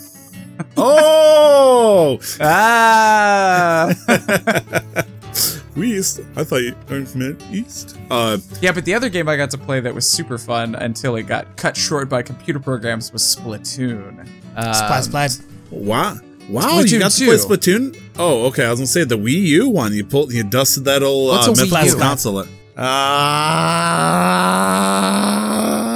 the ambulance, right? I like, it's really weird that you said that because there is an ambulance going by my house right now. Did you know? Yes. Are you a precog? A what now? Yes. Precog. Somebody who is precognitively aware of events that will happen in the future, aka a psychic. I believe that's what they call them in the hit Tom Cruise film Minority Report. Okay. I believe you. Fuck. You're like, okay. Yeah. Cool, bro. Lived in Hollywood for a while, have you? What?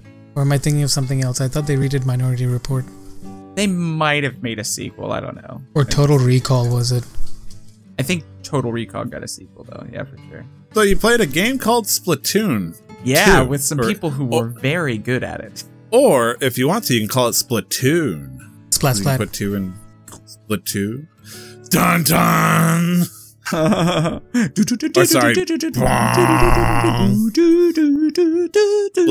yeah, it was fun. That's X-Files. You're doing a little Hans Zimmer stuff there. Yeah, it's fun.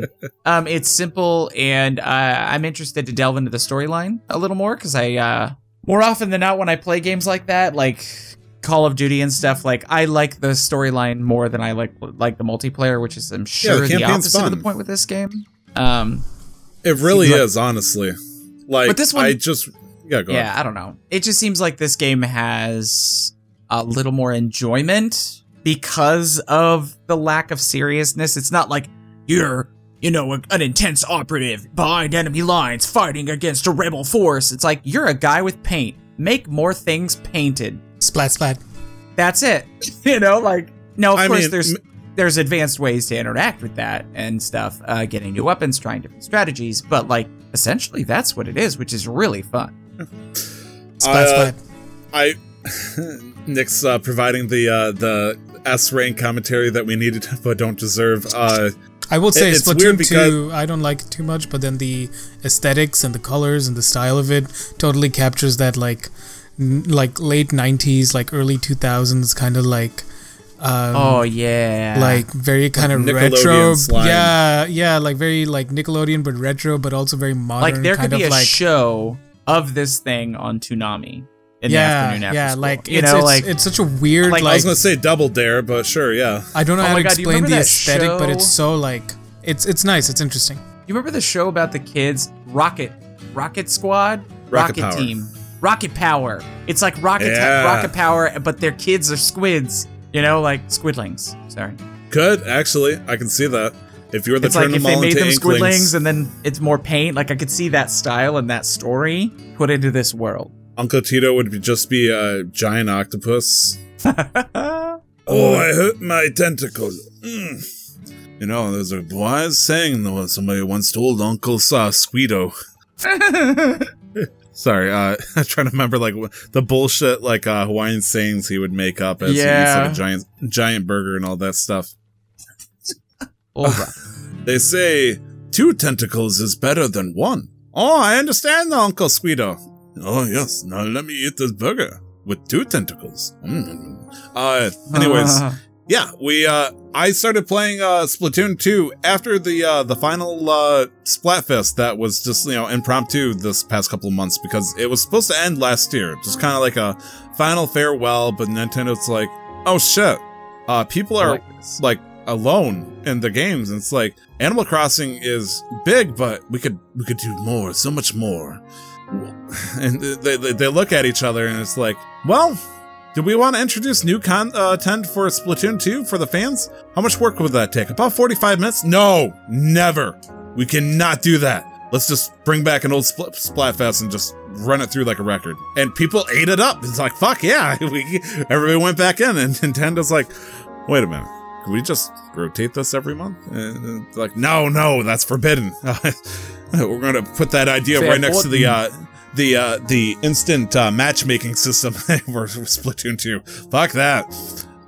And so I decided to make a weird mistake and keep playing after a Splatfest because it felt like a forbidden idea.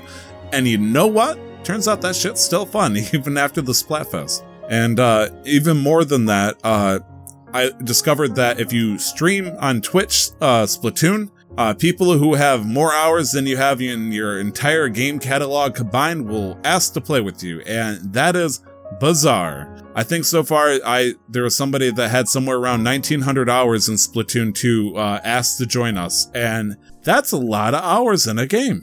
That is, like, I don't know if I've ever put that much time into a game. That's a lot of hours, like, no offense to them, but then that's a lot of hours in a game that has no, like, perpetual grind.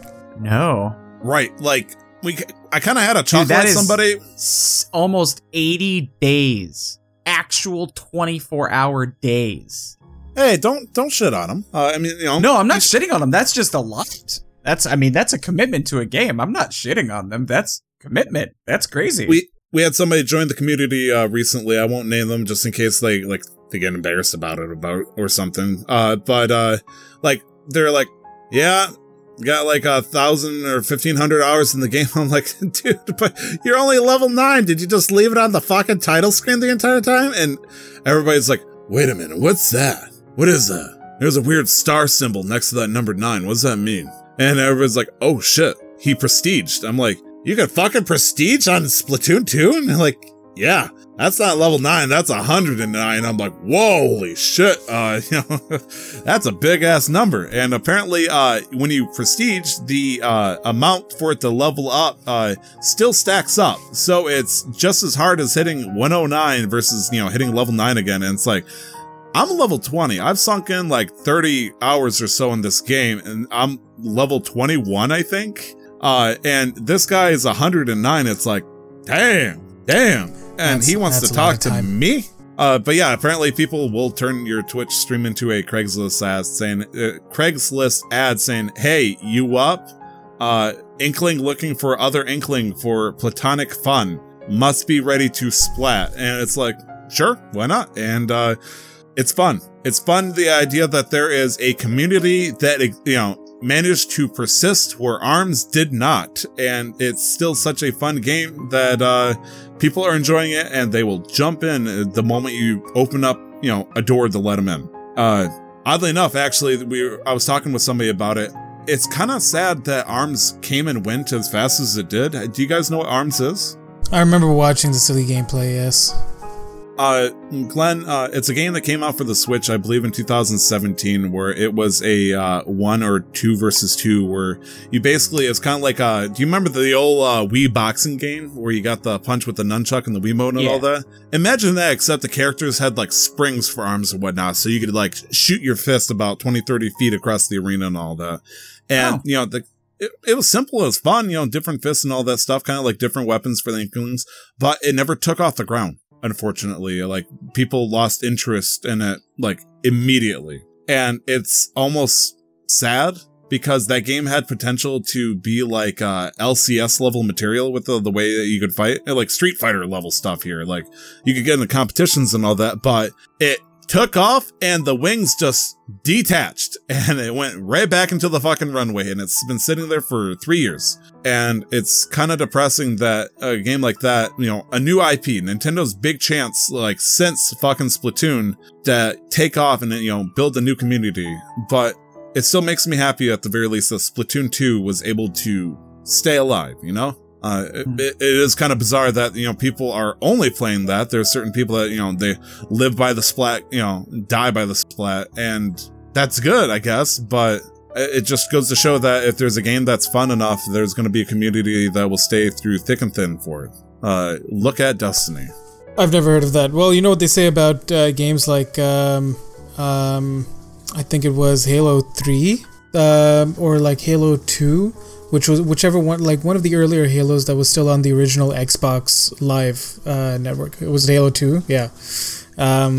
Where the dudes, when they said that they're gonna shut down the servers, like a bunch of them just stayed on for as long as they could, and I think they were able to stay on for something like 48 hours or 72 hours past like official server shutdown, and it was the one guy who was just left, just out solo, just sitting alone in the servers online, just holding it out and waiting. Can't they just kick people? Yeah, they could, but you think Bungie would have wanted to have done that at that time? Like, yeah. let the man, oh, okay, shit, okay. I mean, jeez, if the goal is to, if the goal is to shut down the servers and it's costing us money and manpower. They need a CEO.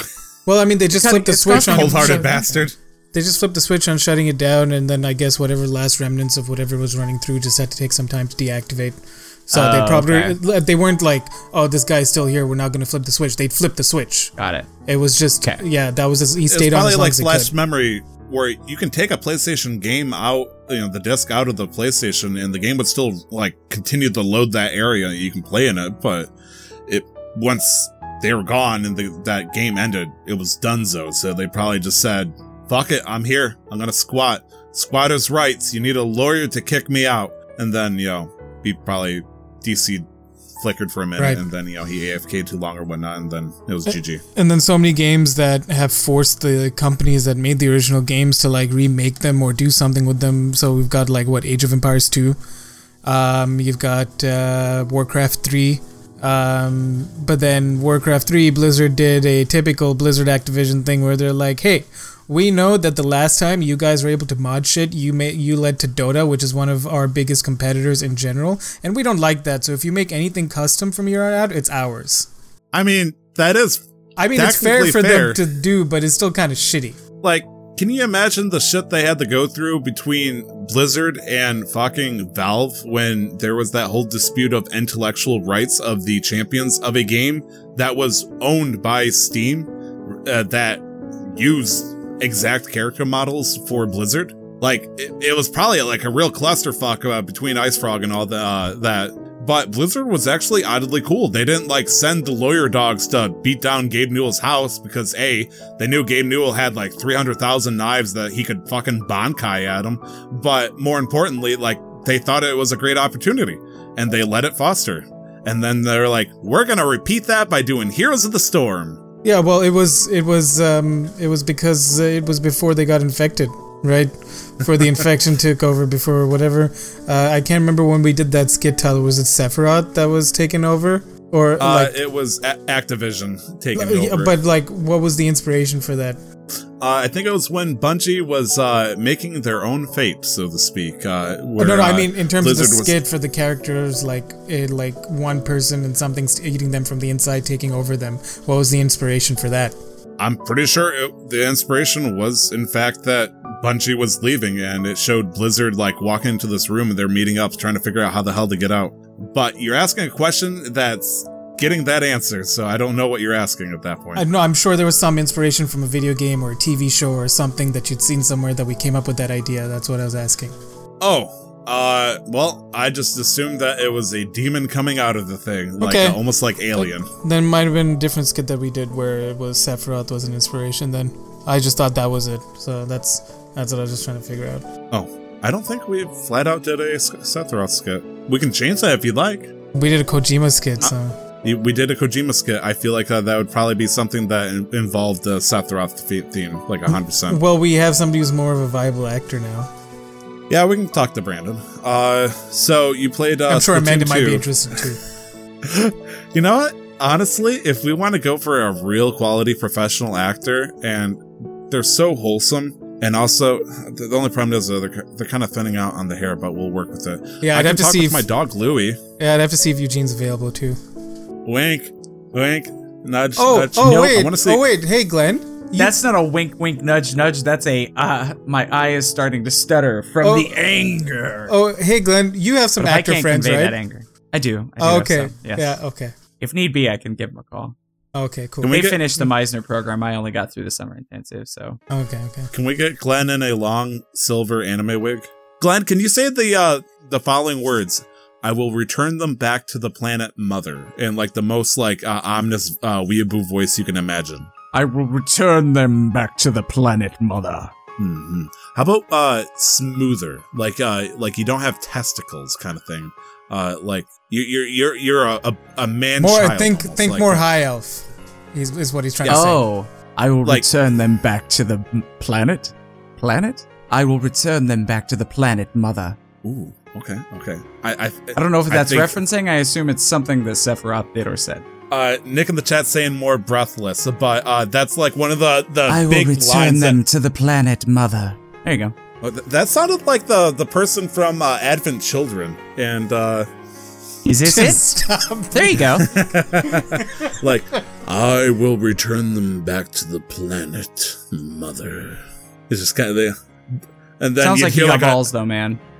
I know, right? I got a couple of kahungas. It's hard to emulate that. Vienna Boys Choir are not common. Back to the but also, you're being asked to emulate something from two people who know the line well to some extent, and they're just like, okay, do this, do that, and you haven't heard it yourself.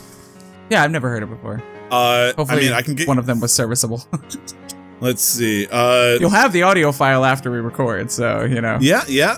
Let's see.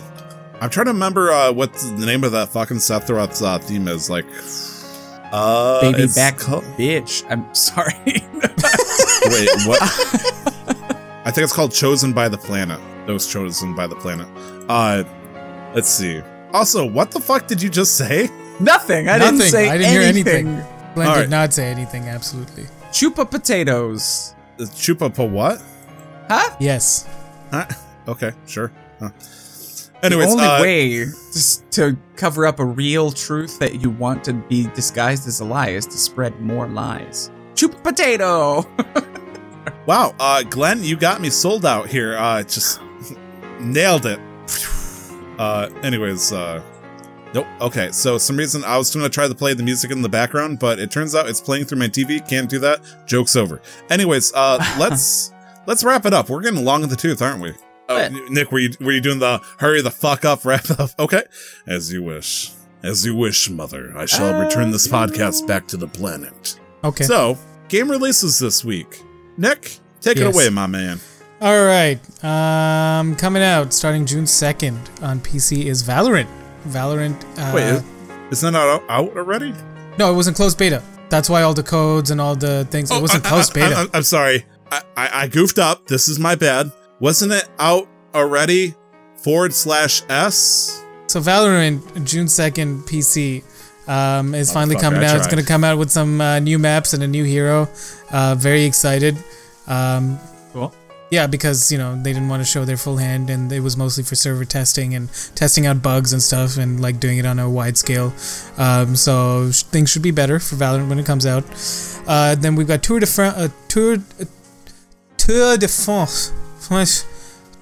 de France 2020, June 4th, PS4. Talking Xbox about One. Characters with no balls. Ouch. Tour de France 2020, June 4th, PS4, Xbox One. If you like cycling, that's for you. Then we've got Command & Conquer Remastered Collection, June 5th, PC. Nice. Yeah, I mean, if Command & Conquer was ever your thing, we've got the Remastered Collection coming out. Then we've got The Outer Worlds, June 5th, coming out Nintendo Switch. Okay, I was about to say it's a port. I was like, what? Yes. I wonder if that's gonna... Wait, Outer Worlds is basically the Fallout, right? Yes. Okay. I for some reason I was thinking Journey to the Savage Planet for the game that. Oh my god, PC, I was too. Holy shit! I'm glad we're in the same mindset.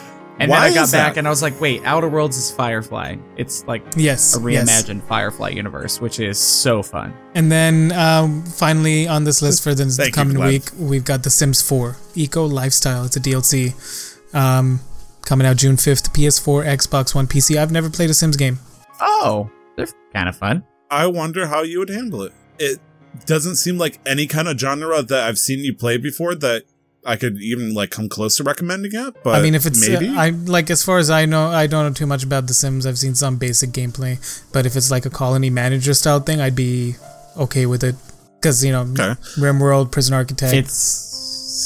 I know it's a little bit more complex than that, but like at its like you could probably take some very. I think it's more singular. You could maybe don't take you more dare, Nick in the chat, compare fucking Stardew The Sims. Oh no, get out! Like Nick, I played The Sims 3. I still have the disc, but like I played it because a girl I was dating was like, "Let's play Sims together and we'll get married," and we did, and we broke up 2 months later. Ooh, let's put our Minecraft beds next to each other's. That's when you know it's. That's when you know it's fucking serious. Oh yeah. When the Minecraft beds touch. Oh yeah. Oh.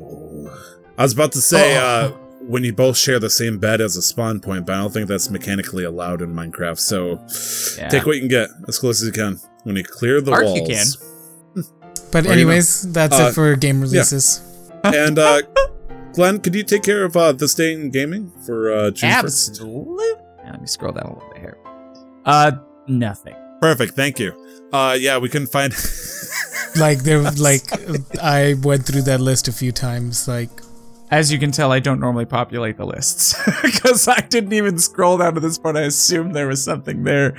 There was only one game that I noticed before, and I mentioned it with you, Nick, but only because I didn't know it existed. Crash Ripto's Rampage for the Game Boy Advance, I believe it was called. I was not aware that there was a Spyro Crash Bandicoot crossover that came out for the Game Boy Advance. And, that's awesome. The concept sounded pretty cool. The fact I have no idea it existed kind of speaks for itself. But I mean, then again, there's hidden gems like that around the world, you know? Yeah, I guess the game's about Ripto from Ripto's Rage, the second Spyro game, teaming up with Neo Cortez and forcing Crash Team to go through Spyro-like worlds and looks like a side-scrolling like platform to, because it's Game Boy Advance, you can't expect it to do 3D that well, but kind of like Donkey Kong Country style, pretty much. And it looked interesting. But yeah, happy birthday to that game, I guess. I don't remember what year it came out.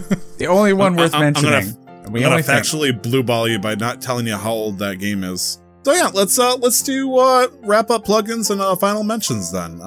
You can find me on Twitter at 2timestyler, and you can also find me on Twitch.tv/Casual Master Quest. If you want to watch us play Splatoon afterwards, for those who are playing live or watching us live. Nick, I'm sorry, I cut you mid breath. Did I leave you breathless? Mother. You can find me on Instagram and Twitch at LR11 and also on Twitter at LR11th, all letters, one word. Find me on Twitter at Glenn Houston. Glenn with two N's. Houston looks like Huston. And you find me on Twitch at Razeth. That's Raezeth. I'm kind of nervous because it sounded like you tried saying that like under 20 times gravity or something like that. You're like, were you waiting for me to cut you off or? No, I'm just being Vegeta. Oh. Kakarot, you fool. Get it? Yeah, training in 20 times gravity. Oh, you fools, you can find me on twitch.tv/forward/Razeth. That's not very cool, guys. I'm King Kai.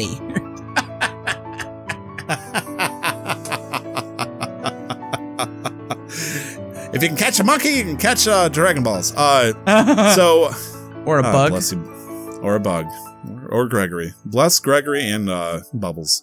You can also find the team on CMQ Network for Twitter. And you can email us at casualmasterquest@gmail.com. And we also have an Instagram and Facebook that's gathering some cobwebs, but you can kick it dry. You just search for Casual Master Quest. We also do have a Discord. Holy shit. It's starting to get actually pretty active. It's getting all sorts of attention, and we welcome you to come join the community and goof off and talk about Animal Crossing and Splatoon and all that stuff. Lastly, but not least, we have a D&D podcast called Casual Questmasters, which I can say properly for the first time in like a week. We are currently suffering a bit of a grievance period right now. People are sad. They are sad. And Glen's totally gonna make us happy. So hopefully make us happy. Glen's logic right now is like, what better way to make them get over the death of a loved one than giving them cool free shit? And which, the response was like, let's give one of the characters his most feared object in all of, character history.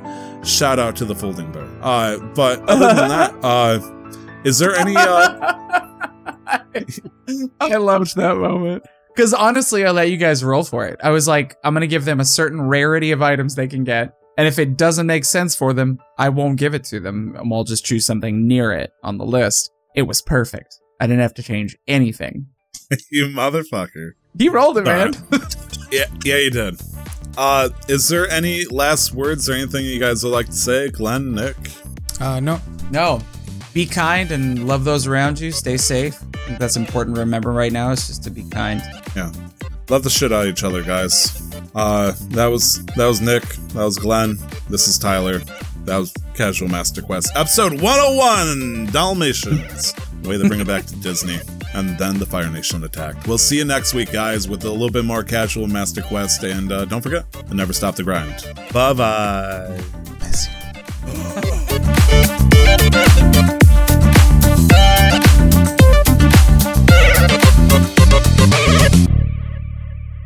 The intro to the podcast, titled Casual Master Quest, was paid for and produced by the wonderful talent Revelries Music. You can find more of their work at soundcloud.com/Revelries Music, or just click on the link in the show descriptions. The background music is the album Top 50 Best Classical Piano Music by Brilliant Classics. You can find out more about Creative Commons at www.creativecommons.org/license/by/4.0.